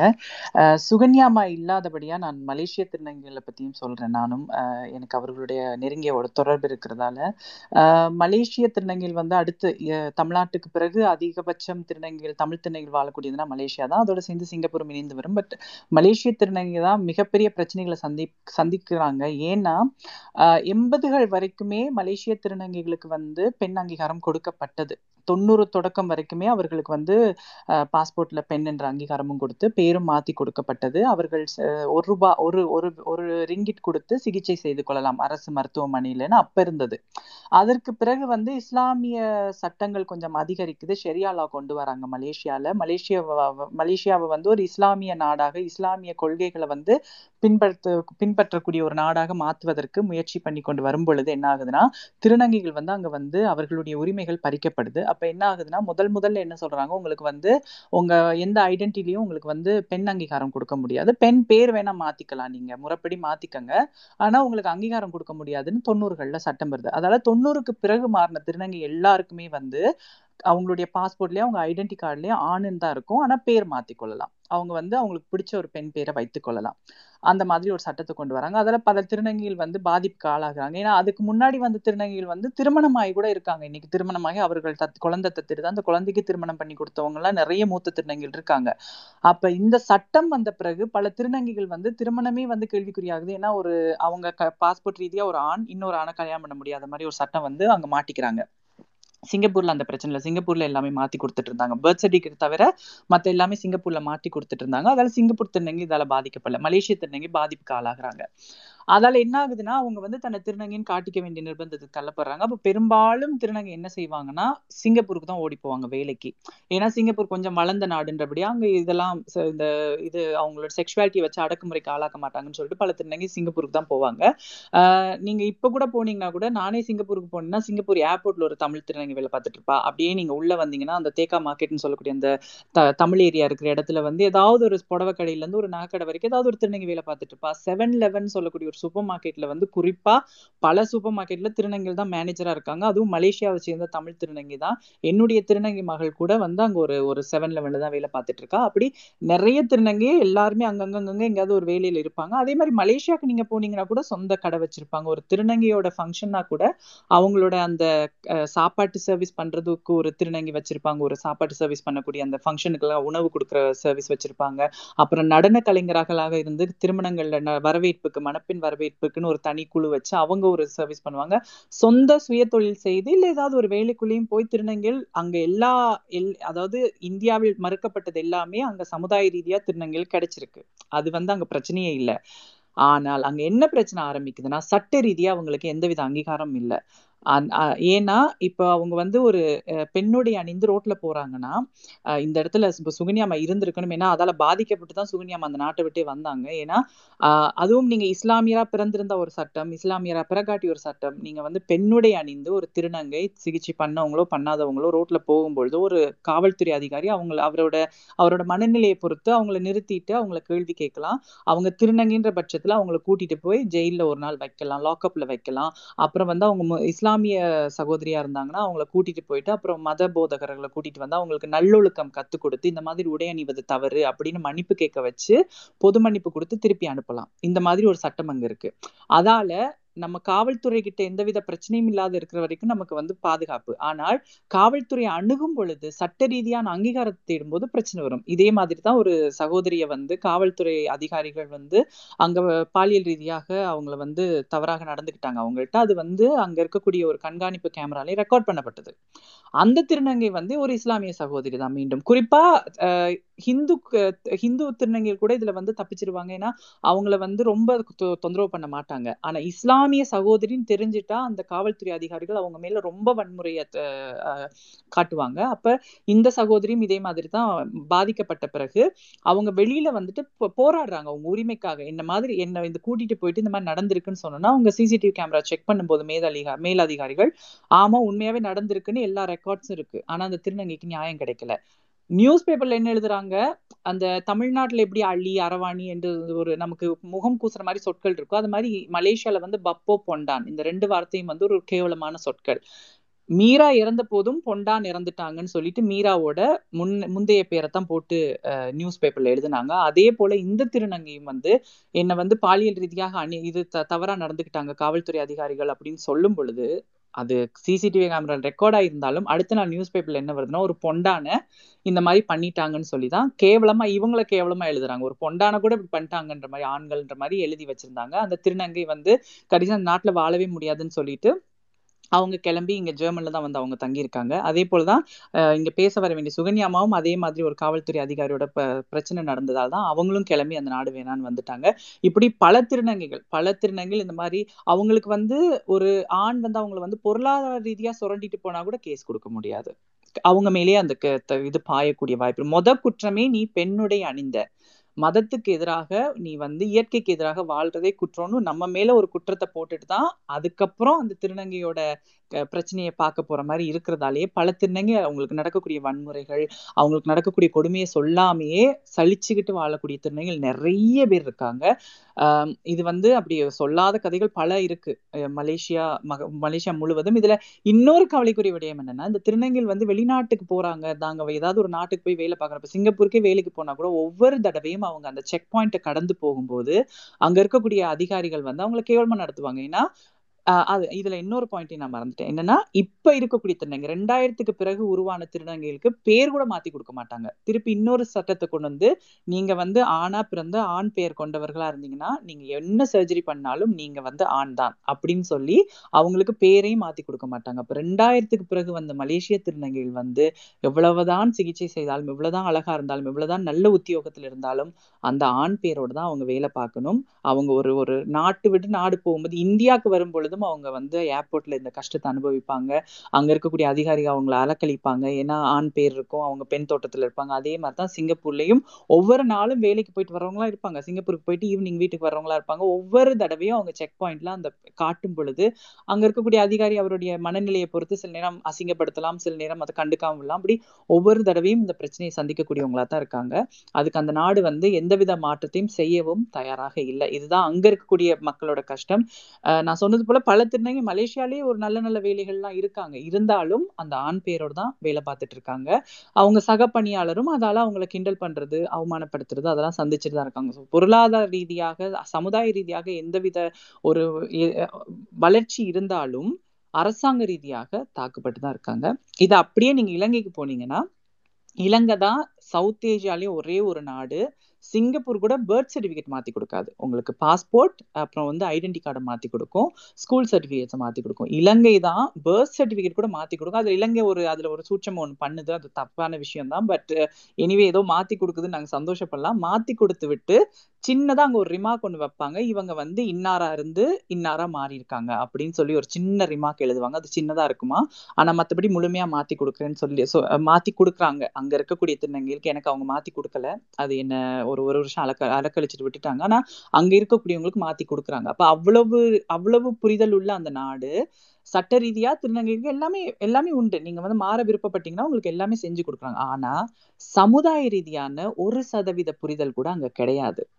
அது முதல்ல இப்பொழுதைக்கு எங்களுக்கு மூத்த திருநங்கை அங்க இருக்கிறவங்க மேரி அம்மா தான். அவங்க மாறி வரும் பொழுதும் அவங்கள தவறாக புரிந்து அங்க இருக்கக்கூடிய ஒரு அமைப்பு அவங்களை கூட்டிட்டு போய் அடிச்சு பனிஷ்மெண்ட் கொடுத்து, இது அவங்க வாயால சொல்றதுக்கு முன்னாடி எனக்கு செவி வழியா இங்க இருக்கக்கூடிய ஈழத்து தமிழர்கள் என்னிடம் சொல்வாங்க. நான் மாறி வந்த காலத்துல அவங்களுடைய ஆண் பேரை சொல்லி சொல்லுவாங்க, இப்படி ஒரு ஆள் இருந்தாங்கன்னா கேவலமா சொல்லுவாங்க, இப்படி ஒரு ஆள் இருந்தாங்க, அவங்க அந்த மாதிரி பெண் மாதிரி நடந்துக்குவாங்க, கூட்டிட்டு போய் நல்ல பனிஷ்மெண்ட் கொடுத்து மட்டையால் அடிச்சோன்னு அதை சிரிச்சுக்கிட்டே சொல்லுவாங்க. அந்த மாதிரிதான் அந்த சமுதாயம் இருக்காது. அதை நினைச்சு இன்னைக்கு கூட வருந்த மாட்டுறாங்க. இவ்வளவு திருநங்கைகளோட நேர்காணல், இவ்வளவு திருநங்கைகளோட கதைகள் எல்லாம் தமிழ்நாட்டுல இருந்து தெரிந்தும் கூட நாங்கள் செய்தது தவறு, அந்த மனிதரை நம்ம இப்படி பண்ணிருக்க கூடாதுன்னு கூட யோசிக்காம அவங்க சொல்லுவாங்க. நாங்க நல்லா கூட்டு போய் பனிஷ்மெண்ட் கொடுக்க வச்சோம், நல்ல பனிஷ்மெண்ட் கொடுத்து அடிச்சு அனுப்புனாங்க அப்படின்னு சொல்லுவாங்க. அந்த எந்த அமைப்பு பனிஷ்மெண்ட் கொடுத்துச்சோ அந்த அமைப்பை கடைசி புரிந்து கொண்டு அவங்கள பெண்ணுடைய அணிய சொல்லி அவங்களுக்கு பிற்காலத்துல பாதுகாப்பு கொடுத்தது. அவங்க உருவாகி வந்தாங்க. அதற்கு பிறகு இன்னொரு சகோதரி மலையகத்துல இருந்து என்ன பண்ணாங்க, அங்க வாழ முடியாதுன்னு சொல்லிட்டு ஒரு தமிழ் சகோதரி யாழ்ப்பாணத்துக்கு வாழ்ந்தாங்க. யாழ்ப்பாணத்துல கடைசி அவங்க வாழவே முடியாது, இங்க நான் இருக்கவே முடியாது, இது மலையகமே எவ்வளவு பரவாயில்லன்னு சொல்லிட்டு அவங்க அந்த நாடே வேணான்ட்டு ஆஸ்திரேலியா போயிட்டாங்க. இப்படிதான் இலங்கையோட நிலைமை இருக்கு. இப்ப இருக்கக்கூடிய திருநங்கைகளும் மட்டக்களப்புல இருந்து யாழ்ப்பாணம் போறதும் யாழ்ப்பாணத்துல இருந்து கொழும்புக்கு போறதுமா தான் இருக்கு. ஒரு 1% புரிதல் கூட அங்க இல்ல. குறிப்பா கடைசியா நான் பேசின ஒரு திருநங்கை என்று சொன்ன விஷயம் என்னன்னா, 80களில் தமிழ் பெண்கள் எப்படி நம்மளுடைய சூழல்களில் வாழ்ந்தாங்களோ அதே போலதான் அங்கே திருநங்கை வாழ்ந்துட்டு இருக்காங்க. தான் உண்டு தன் வேலை உண்டு, வேலைக்கு போனா வேலைக்கு போயிட்டு உடனடியா ஒரே குறிப்பிட்ட காய்கறிக்காரர்கிட்ட தான் போறது. ஏன்னா மற்ற மார்க்கெட்டுக்கு போகும்போது அங்கே ஏதாவது கலவரம் நடந்துரும்னு சொல்லிட்டு குறிப்பிட்ட நம்பிக்கையான ஆள்கிட்ட மட்டுமே போய் வாங்கிட்டு உடனே வீட்டுக்கு போய் கதவை சாத்துற நிலைமையில தான் இருக்காங்க. எந்த இடத்துலையுமே தன்னை காட்டிக்கொள்ளாம தான் உயிரோட வாழ்வதையே பெரிதா காட்டாம தன் மேல எந்த அட்டென்ஷனும் இல்லாத அளவுக்கு ஒரு அடக்குமுறையில தான் அவங்க வாழ்ந்துட்டு இருக்காங்கன்றதான் அங்க ஒரு கவலைக்குரிய ஒரு விடயம். என்னன்னா, இந்த பக்கம் மலேசியால சட்ட ரீதியான அங்கீகாரம் இல்லை, ஆனா வாழ்க்கை ஓகேயா இருக்கு. இந்த பக்கம் சட்டம் எல்லாம் செஞ்சும் பொதுமக்கள் வாழ விட மாட்டாங்க. இப்படிதான் இருக்கு. இப்ப நீங்க அப்படியே இங்க வந்தீங்கன்னா, அந்த புலம்பெயர்ந்து நாங்கெல்லாம் வந்துட்டோம்ல, அங்க இருந்தெல்லாம் ஏசியால இருந்து புலம்பெயர்ந்து வந்தது, நாங்க எங்களோட நிலவரம் எப்படி இருக்குன்னா, இங்க குறிப்பா பாலியத்தொழில் செய்யற தமிழ் திருநங்கைகள் இங்க இருக்காங்க நிறைய பேரு. அது அவங்களுடைய சாய்ஸ் படி அவங்க வேலை பார்ப்பாங்க. சோ அந்த திருநங்கைகளோட மிகப்பெரிய கஷ்டம் என்னன்னா, சிகிச்சை சென்ற திருநங்கைகள் தன்னை திருநங்கைன்னு சொல்லிட்டு பாலியத்தொழில் செய்ய முடியாது. அப்படி நீங்க சொல்லிட்டு செய்தீங்க இல்ல, உங்களுடைய அந்த வாடிக்கையாளர் கண்டுபிடிச்சாருன்னா உங்களை கொலை கூட செய்வாரு. அப்படிப்பட்டதான் இந்த வெஸ்டர்ன் கண்ட்ரிஸ் இருக்கு. அவங்க நினைச்சா அந்த டிரான்ஸ்போபிக்குள்ள ஒரு ஆளை நீங்க சந்திச்சிட்டீங்கன்னா உங்களை கொண்டு போட்டுட்டு கூட போயிட்டே இருப்பாங்க அவங்க. அந்த மாதிரி இங்க நிறைய பேருக்கு நடந்திருக்கு. பிரேசில்ல இருந்து வர திருநங்கைக்குலாம் சர்வசாதாரணமா நடக்குங்க. அப்ப ஒரு பாலியல் தொழில் செய்யற திருநங்கை, சிகிச்சை செய்த திருநங்கை தன்னை ஒரு திருநங்கைன்னு சொல்ல முடியாம ஒரு பெண்ணா நடிக்க வேண்டிய நிலைமைக்கு இங்க இருக்காங்க. பெண்ணா நடிக்க வேணும்னு இல்ல, அந்த தன்னை திருநங்கைன்னு காட்டிக்காம மறைக்க வேண்டிய நிலைமையில இருக்காங்க. அதாலதான் இங்க நீங்க பாத்தீங்கன்னா வெஸ்டர்ன் கண்ட்ரீஸ்ல திருநங்கை எல்லாம் அதிகபட்சமான பிளாஸ்டிக் சர்ஜரி செய்வாங்க. அது நிறைய பேர் நக்கலா பார்ப்பாங்க. அதுக்கு பின்னாடி இருக்கக்கூடிய சூட்சமை தான். சமுதாயத்தை பொறுத்த வரைக்கும் நீங்க எவ்வளவுக்குள்ள பெண்ணா இருக்கீங்களோ அப்பதான் உங்களை ஏத்துக்குவாங்க. இப்ப பாலியல் தொழில் செய்யக்கூடிய திருநங்கைக்கு இந்த பிரச்சனை. இப்ப சாதாரணமா வேலைக்கு போற திருநங்கை எடுத்துக்கோங்க, பெண்ணை எடுத்துக்கோங்க. நான் சந்திக்கக்கூடிய மிகப்பெரிய பிரச்சனை என்னன்னா, நான் மாறி வரும் பொழுது ஒரு சில வருஷங்கள் நான் மாறுவதற்காக கொஞ்சம் பிரேக் எடுத்துக்கிட்டேன். ஏன்னா படிப்பையும் இதையும் நம்ம ஹேண்டில் பண்ண முடியாது, பேலன்ஸ் பண்ண முடியாதுன்னு ஒரு பிரேக் எடுத்தேன். அந்த பிரேக் டைம் ஒரு 4-5 வருஷமே ஆயிடுச்சு எனக்கு. அது என்னுடைய மனநிலை, டிப்ரெஷன் எல்லாமே சேர்ந்து ஒரு 5 வருஷம் நான் படிப்புல இருந்து வெளியில வந்துட்டேன். திருப்பி ஒரு 5-6 வருஷத்துக்கு பிறகு நான் உள்ள போகும்போது, இப்ப படிச்சு முடிச்சுட்டு நாங்க வேலைக்கு ஒரு இடத்துல அப்ளை பண்றோம்னா, நாங்க திருநங்கைன்னு எங்களோட அப்ளிகேஷன்ல நாங்க எழுதுறோம்னு வைங்க. இப்படி வணக்கம், இந்த மாதிரி நான் அப்ளை பண்றேன், நான் ஒரு திருநங்கை அப்படின்னு அப்ளிகேஷன் ஃபார்ம்ல எழுதுனேன்னா, எங்களுக்கு வேலை கொடுக்குறவங்க ஆட்டோமேட்டிக்கா என்ன நினைப்பாங்கன்னா, வரப்போறது ஒரு திருநங்கை, அவங்க பெண் மாதிரி இருப்பாங்களா, அவங்களுக்கு ஆம்பளை குரல் இருக்குமா, அவங்க ட்ரெஸ் எப்படி பண்ணுவாங்கன்னா அவங்களே ஒரு கற்பனை பண்ணிட்டு அந்த செலெக்ஷன் இதுலயே நாங்க ரிஜெக்ட் ஆயிடுவோம். இந்தால் வேணா, நம்ம இவங்களை எடுத்துருவோம்னு சொல்லிட்டு இது. அதுல நீங்க இன்னொன்னு நோட் பண்ணணும், நாங்க நாங்க எங்களோட சொந்த ஊர்ல இல்ல, நாங்க இருப்பது வேற ஒரு ஊர்ல. அப்ப அந்த நாட்டை சேர்ந்த மக்களுக்கு தான் முதல் உரிமை கிடைக்கும். அதுக்கப்புறம் கடைசி ஃபில்டர் பண்ணா கடைசி லிஸ்ட்ல தான் நாங்க இருப்போம். அதுல நாங்க திருநங்கைன்னு ஓப்பனா எழுதி வச்சிருந்தோம்னா அங்கேயே எங்களை ரிஜெக்ட் பண்ணிடுவாங்க, அதுல போயிடுவோம். சோ இப்ப நாங்க என்ன பண்ணணும், அப்ளிகேஷன் ஃபார்ம்ல ஏதாவது எழுதும் போது நாங்க அதை மறைப்போம். எங்க செக்ஷுவாலிட்டி, நாங்க யாரு, எதுக்காக இந்த 5 வருஷம் நாங்க பிரேக் எடுத்தோன்றதை மறைச்சு ஒரு சாதாரண இயல்பான பெண்ணா தான் அப்ளை பண்றோம் வேலைக்கு. இப்ப இன்டர்வியூக்கு போறோம். இன்டர்வியூக்கு போகும்போது அவங்க எங்களை கேட்பாங்க, சரி நீங்க 5 வருஷம் வாழ்க்கையில பிரேக் எடுத்தீங்கன்னு கேட்பாங்க. அந்த இடத்துல நான் திருநங்கைன்னு சொன்னேன்னா, அகைன் திருப்பி நான் சொன்னது போல அவங்க என்ன நினைப்பாங்கன்னா, ஓகே இவங்க திருநங்கை, பாக்குறதுக்கு திருநங்கை மாதிரி இல்ல, ஆனா இவங்க இப்ப என்ன செய்வாங்க, இங்க வேலைக்கு வந்தாங்கன்னா இங்க இருக்கிற ஆளுங்களோட தப்பா நடந்துக்குவாங்க, இல்ல இவங்க ட்ரெஸ்ஸிங் தப்பா இருக்கும் அப்படின்னா. ஏன்னா இங்க இருக்கிறவங்களும் திருநங்கைகளை பார்த்து வளர்ந்தவங்க எல்லாம் கிடையாது. அவங்களை பொறுத்த வரைக்கும் சினிமால காட்டுறதுதான். இங்க சினிமால திருநங்கைன்னா டிராக்யூனை காட்டுவாங்க, ஒரு ஆண் பெண் வேடம் அணிஞ்சு பிக் எல்லாம் போட்டுட்டு காதல் பெரிய பெரிய தோடெல்லாம் போட்டு ஹை ஹீல்ஸ் போட்டு, அதான் திருநங்கைன்ற மாதிரி இங்கேயும் நிறைய பேர் நினைச்சிட்டு இருக்காங்க. அப்ப அவங்களும் மீண்டும் எங்களை பத்தி தப்பா தான் நினைப்பாங்க. அதால பெரும்பாலும் வெளிநாடுகள்ல வாழக்கூடிய திருநங்கைகள் 99% நாங்க திருநங்கைனே சொல்லாம மறைத்து தான் வாழ்ந்துகிட்டு இருக்கோம். எவ்வளவுக்குள்ள அதை மறைக்க முடியுமோ அவ்வளவுக்குள்ள எங்களோட வாழ்க்கை இலகுவாக இருக்கும். நாங்க திருநங்கைன்னு சொல்லி அதை முன்னிறுத்தி வாழ நினைச்சோம்னா ஒவ்வொரு நாளும் ஏதோ ஒரு விதமான டிரான்ஸ்போபியா அல்லது ஏதோ ஒரு விதமான ஸ்டிக்மா, டிஸ்கிரிமினேஷன் நாங்க ஃபேஸ் பண்ணித்தான் ஆக வேண்டும். இதுல குறிப்பா ஏசியன் கண்ட்ரீஸ்ல நிறைய திருநங்கை இருக்கிறதால ஓரளவுக்காவது அண்டர்ஸ்டாண்டிங் இருக்கும். இங்க ஊருக்கு ஒருத்தி தான் இருப்போம் நாங்க. அதுவும் சின்ன சின்ன கிராமங்கள்ல ஒருத்தி தான், ஒரு சிட்டில ஒருத்தி தான் இருப்போம். பெரிய பெரிய சிட்டிஸ்க்கு போனா மட்டும் இருப்பாங்க, ஒரு ஒரு ஏரியால ஒரு 30-50 பேர் இருப்பாங்க. ஆனா சின்ன சின்ன இடங்கள்ல ஒருத்தி தான் இருப்போம். அப்ப எங்க ஒட்டுமொத்த அந்த ஹேட்டும் அட்டென்ஷனும் எங்க மேல விழுன்றபடியா ஒவ்வொரு திருநங்கையும் பாதுகாப்பா இருக்க வேண்டிய நிலையில தான் இருக்கும். குறிப்பா அமெரிக்கால இருக்க திருநங்கையும் இன்னும் ரொம்ப பயப்படணும். நாங்க வெப்பன் கல்ச்சர் இருக்கு. ஸோ அதால திருநங்கையை சுட்டுக் கொள்றதுல அங்கே சர்வசாதாரணம். இதை நான் ஏன் சொல்றேன்னா, எனக்கு அமெரிக்காவில் ஒரு சொந்த மகளே இருக்க, ஒரு திருநங்கை மகள். அவள் இதுக்கு தான் மிகவும் பயப்படுவா. ஸோ இப்படித்தான் அதுவும் தமிழ் திருநங்கை, அவளும் இப்படித்தான் எங்களுடைய நிலவரம் இந்த வெஸ்டர்ன் கண்ட்ரீஸ்ல இருக்கு. ஸோ இங்க சட்ட ரீதியான அங்கீகாரம் இருக்கு, சமுதாய ரீதியான புரிதல் இருந்தாலும் ஒரு விதத்துல நாங்க வந்து தத்தளித்து கொண்டுதான் இருக்கோம். ஸோ எல்லா நாடுகள்லையும் ஒன்னு இருந்தா ஒன்னு இல்லைன்ற மாதிரி இது ஒரு ஒரு பசில் கேம் மாதிரியே இருக்கு. அதைத்தான் நான் இந்த இடத்துல தெரிவித்துக் கொள்வேன் ரேவதி அம்மா சொன்னதோட சேர்த்து. அடுத்ததாக என்னோட கேள்வி என்னவா இருக்குன்னா, இந்த நான் சொன்னது போல இந்த இத்தனை வகையான தமிழ் பேசக்கூடிய திருநங்கைகள் இருக்கும், இவங்கெல்லாம் எங்க சந்திச்சுக்கிறாங்க, எங்க இந்த சந்திப்பு ஏற்படுது, அதே மாதிரி கலாச்சார பரிமாற்றம் இன்ஃபர்மேஷன் பரிமாற்றம்லாம் எப்படி நடக்குதுன்னு கொஞ்சம் சொல்ல முடியுமா ரேவதி அம்மா? அதாவது உங்க புக்ல கூட நீங்க குறிப்பிட்டிருப்பீங்க, ஒரு சிங்கப்பூர்ல இருந்து திருநங்கைகள் வராங்க, அவங்க மூலியமா வந்து சில மருந்துகள் எல்லாம் அறிமுகமாகுதுன்ற மாதிரி நீங்க சொல்லியிருக்கீங்க, எழுதியிருப்பீங்க. அதே மாதிரி சிங்கப்பூர் மலேசிய திருநங்கைகிட்ட நான் கேள்விப்பட்டது என்னன்னா, ஜமாத் சிஸ்டம், அந்த ஜமாத் முறை, அந்த குரு சேலா பரம்பரை வந்து தமிழ்நாட்டுல இது பாம்பேல இருந்து வந்த திருநங்கைகள் தான் அதை கத்துக் கொடுத்தாங்கன்னு சொல்லி இன்னைக்கு வரைக்கும் அவங்க பேரை சொல்லித்தான் மலேசிய சிங்கப்பூர் பரிவாரே வரும். பாம்பேல இருந்து வந்தவங்க போட்டோ தான் அங்க எல்லார் வீட்லயும் தொங்கும். அதால அதை நீங்க சொல்றீங்களா கொஞ்சம், அந்த பரிமாற்றம் இப்படி நடந்தது, சந்திப்பு எப்படி நடந்ததுன்னு? கண்டிப்பா தனுஜா, நான் டெல்லியில இருந்து பாம்பே வந்ததுக்கு அப்புறம் தான் நான் வந்து ஆப்ரேஷன்லாம் ஆச்சு. எனக்கு ஆப்ரேஷன்லாம் நான் முடிஞ்சு பாம்பேல இருக்கும்போது என்னுடைய தாதி பேர் வந்து மஞ்சுளம்மான்னு சொல்லுவாங்க, என்னுடைய குரு பேர் வந்து சச்சம்மா. இப்ப ரெண்டு பேருமே இல்ல, அவங்க அவங்க ரெண்டு பேருமே இறந்துட்டாங்க. இப்ப அந்த வீட்டுல இருந்து நான் இப்ப வந்து ஹைதராபாத் வீட்டுல இருக்கிறேன். இப்ப பிரசன்ட் நான் வந்து ஹைதராபாத் வீட்டுல இருக்கேன். பாம்பேல இருக்கும் போதுதான் சிங்கப்பூர்ல இருந்து நிறைய பேர் வந்திருக்காங்க, மலேசியாவில இருந்தும் சிங்கப்பூர்ல இருந்தும் வந்திருக்காங்க. எங்களுடைய தாதி நான் சொன்னேன் இல்லைங்களா, நாணி மஞ்சளம்மா நாணின்னு, அவங்களுக்கு வந்து மகளாக இருக்கக்கூடியவங்க அங்க அங்க வருவாங்க.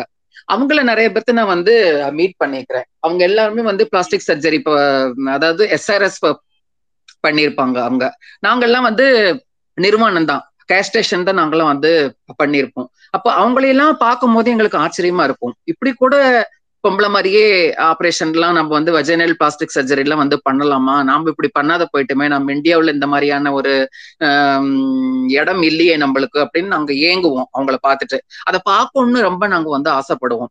அப்படிதான் எனக்கு வந்துட்டு பிரமோதியன் அப்படின்னு சொல்லிட்டு ஒரு மாத்திரை கொடுத்தாங்க, அதாவது ஜஸ்ட் டெவலப்மெண்ட்டுக்காக எனக்கு வந்து மாத்திரை கொடுத்தாங்க. எனக்கு அதை தான் என்னுடைய புக்குள் நான் வந்து எழுதியிருப்பேன். நான் அந்த மாதிரி சிங்கப்பூர்ல இருந்து வந்து இங்கே வந்து மகளாயிட்டு அந்த கல்ச்சரை அவங்க அங்க வந்து எடுத்துட்டு போய்க்கிறாங்க. நீங்க சொன்ன மாதிரி இன்னொன்னு, நம்ம இந்தியாக்குள்ளேயே எப்படி நெட்வொர்க்கிங் வந்து எல்லா டிரான்ஸ்க்கும் இருக்குது அப்படின்னாக்க, இப்ப நான் ஆரம்ப காலகட்டத்திலாம் யாருமே வந்து தமிழ்நாட்டுல வந்துட்டு தலை நிமிர்ந்து இருக்க முடியல. இங்கேயே வந்து ஒரு வாழ்வாதாரத்தை தேடி வாழக்கூடியவங்க யாருமே இருக்கல. எல்லாருமே வந்து பாம்பே போகணும், இல்லை அப்படின்னா டெல்லி போகணும். அப்படிதான் நான் டெல்லிக்கு போனேன், அதுக்கப்புறம் பாம்பே போனேன். நான் இப்பதான் ஒரு 15-20 வருஷமா இங்கேயே அவங்க வந்து வாழ ஆரம்பிச்சிருக்காங்க. இங்கேயே ஒரு ஜமாத் சிஸ்டத்தை வந்து உருவாக்கிட்டாங்க அவங்க. அதுக்கு முன்னாடி எல்லாம் எல்லாருமே நாங்க வந்து இலைமறை காயா தான் இருந்தோம். ஏன்னா நார்த் இந்தியாவில கொஞ்சம் நம்மள வந்து ரெஸ்பெக்ட் தராங்கன்னு சொல்லிட்டு தான் நம்ம அங்க அங்க போறோம். அந்த பதாய் சிஸ்டம் எல்லாம் வந்து இருக்கிறதுனால நம்ம அங்கதான் ஓடுறோம். எல்லாரும் அங்க போவாங்க, ஒரு 6 மாசம் சம்பாரிச்சுட்டு ஊருக்கு வந்துட்டு அந்த 6 மாசம் சம்பாரிச்ச காசை வந்து செலவு பண்ணிட்டு மறுக்க பாம்பே டெல்லிக்கு எல்லாரும் போயிடுவாங்க. இப்படிதான் வந்து ரொட்டேஷன் வாழ்க்கை வந்து வாழ்ந்துகிட்டு இருந்தது. இந்த மாதிரிதான் வந்து நெட்வொர்க்கிங் வந்து நம்மளுக்கு வந்து ஃபார்ம் ஆகுது நம்மளுக்கு அதிகமா. இப்ப இந்த ஆக்டிவிசம்குள்ள வந்துட்டு எப்படி வந்து நம்மளுக்கு நெட்வொர்க்கிங் ஃபார்ம் ஆச்சு அப்படின்னாக்க, இந்த HIV டார்கெட் இன்டர்வென்ஷன் அப்படின்னு பார்த்தாக்க, ஹை ரிஸ்க் கொண்டவங்க நம்ம தான், நம்மளாலதான் வந்துட்டு வேற சமுதாயத்துக்கு வந்து HIV வந்து பரவுது அப்படின்னு சொல்லிட்டு அரசாங்கமே இந்த ப்ராஜெக்ட் பண்ண ஆரம்பிச்சிச்சு. அதனால நிறைய NGOங்க வந்து ஃபண்ட் வாங்கி நம்மள வந்து ஃபீல்டு ஆஃபீஸராவோ ஃபீல்டு ஒர்க்கராவோ நம்மள வந்து அவங்க வந்து வேலைக்கு எடுக்கிறாங்க. அதுக்கப்புறம் CBO வந்து அவங்களே வந்து ஆரம்பிக்கிறாங்க. அப்படி எல்லா மாவட்டங்கள்லயும் வந்துட்டு எல்லா இந்தியா ஃபுல்லா இருக்கிற எல்லா டிஸ்ட்ரிக்ட் எல்லா மாவட்டங்களும் வந்து CBOங்க வந்து ஆரம்பிக்குது. அப்ப அந்த CBO வந்து ஆரம்பிக்கும் போது சென்டர் தான் வந்துட்டு டெல்லி. அப்ப அடிக்கடி எங்களுக்கு வந்து ரவுண்ட் டேபிள் மீட்டிங் எல்லாம் நடக்கும். இந்த HIV ப்ராஜெக்ட்னால பாம்பே டெல்லியில எல்லாமே நடக்கும். அப்ப இந்த ஆக்டிவிசம் கூட நம்மளுடைய போராட்ட களம் கூட நம்மளுக்கு வந்து நெட்வொர்க்கிங் ஆகுறது இந்த HIV ப்ராஜெக்ட் வந்ததுக்கு அப்புறம் தான். ஆனா அதுக்கு முன்னாடி காலத்துல இருந்தே டிரான்ஸ்ஜெண்டர் சமுதாயத்துல வந்துட்டு இந்த நெட்வொர்க் வந்து ரொம்ப ஸ்ட்ராங்கா தான் இருக்குது. ஏன்னா எல்லாம் வந்து டெல்லிக்கு போறாங்க, எல்லாம் வந்து பாம்பேக்கு போறாங்க. இந்த 7 வீடுன்னு இருக்குது, 7 கரானான்னு நம்ம வந்து சொல்லுவோம். அந்த 7 வீட்டுடைய மகள் மாருங்க பேத்திமாருங்க எல்லாருமே நம்மளுடைய தமிழ்நாட்டுல இருக்கிறாங்க, கர்நாடகாவில் இருக்கிறாங்க, மற்ற எல்லா பக்கமும் இருக்கிறாங்க. அப்படி இருக்கும்போது நல்லது கெட்டது ஃபங்க்ஷன் ரொட்டி, சல்சா, இந்த மாதிரியான விசேஷங்கள்ல எல்லாரும் போய் பங்கெடுத்துக்கிறாங்க. அப்ப எந்தெந்த ஊர்ல இருந்து வர்றாங்க அப்படின்றதெல்லாம் உங்களுக்கு நல்லாவே அவங்களுக்கு வந்து தெரிய வந்துருது. சோ இது மூலியமாவும் நம்மளுக்கு வந்து இந்த கல்ச்சர் மூலியமா நம்மளுக்கு வந்து இந்திய அளவுல வந்து டிரான்ஸ்ஜெண்டர் மத்தியில வந்து நெட்வொர்க்கிங் வந்து ரொம்ப ஸ்ட்ராங்கா இருக்குது. எனக்கு தெரிஞ்சு நான் வந்து பாம்பேல தான் வந்துட்டு மலேசியாவில இருந்து வர்றவங்க, வெளிநாட்டுல இருந்து வர்றவங்க நான் முதல்ல நான் வந்து பார்த்தது. அதுக்கப்புறம் இந்த கூத்தாண்டவர் திருவிழா வந்ததுக்கு அப்புறம் வெளிநாடுகள்ல இருந்து வர ஆரம்பிச்சிருக்கிறாங்க. இவங்கெல்லாம் வர்றாங்க அப்படின்னா, நாங்களும் வெளிநாட்டுக்கு போறோம் அப்படின்னா எல்லாத்துக்கும் முக்கியமே வந்துட்டு நம்மளுடைய ஜமாத்து தான். அதுதான் ஒரு முக்கிய காரணம் நான் நினைப்பேன். நான் அது இல்லை அப்படின்னாக்கா இந்த நெட்வொர்க்கிங் ஃபார்ம் ஆயிருக்க முடியாதுன்னு தான் நான் நினைப்பேன் தானுஜா. ஏன்னா அந்த மகள் பேத்தி இந்த மாதிரி ஒரு உறவு, ஏன்னா நம்மளுக்கு எந்த உறவுமே இல்லாத இருக்குது, நம்மளுக்கான ஒரு ஃபெஸ்டிவலே இல்லாத இருக்குது. அப்படி இருக்கும்போது ஒரு அம்மா மகள் உறவு, ஒரு ஃபேமிலி அப்படின்னு ஆகும்போது தான் அதுல இருக்கக்கூடிய சப்போர்ட்டுகள் அனைத்தும் நம்மளுக்கு வந்து கிடைக்குது. ஸோ அந்த ஒரு குரூப் வந்து ஃபார்ம் ஆனதுக்கு அப்புறம் தான், இந்த மாதிரியான ஒரு ஃபேமிலி டைப் வந்ததுக்கு அப்புறம் தான் இந்த நெட்வொர்க்கிங் வந்து வெளிநாட்டுல இருந்து இங்க வர்றதும் இங்கிருந்து வந்து வெளிநாட்டுக்கு போறதும் இதெல்லாம் வந்துட்டு ஆயிட்டு இருக்குதுன்னு நான் நினைக்கிறேன், எனக்கு தெரிஞ்சு. தேங்க்யூ தனிஷா. நன்றி அம்மா, நன்றி. கண்டிப்பா நீங்க நிறைய விடயங்கள் அதை அழகா சொல்லிட்டீங்க. நமக்குள்ள இருக்கக்கூடிய அந்த நெட்வொர்க்கோட அந்த ஸ்ட்ரென்த்தும் அதுக்குள்ள இருக்கக்கூடிய அந்த பவரையும் நீங்க எடுத்து சொல்லியிருக்கீங்க. அது வந்து இப்ப நீங்க சொன்னது போல மஞ்சுளா அம்மா தான் முதல்ல வந்திருக்காங்க. அந்த குரு தான் இந்தியால இருந்து சிங்கப்பூருக்கு வந்து அங்க இருக்கக்கூடிய சிங்கப்பூர்ல இருக்கக்கூடிய மலேசியா சிங்கப்பூர் திருநங்கையில அறிமுகமாயிட்டு போயிருக்காங்க. அதற்கு பிறகு தொடர்ந்து அங்க போக்குவரத்து இருந்திருக்குது.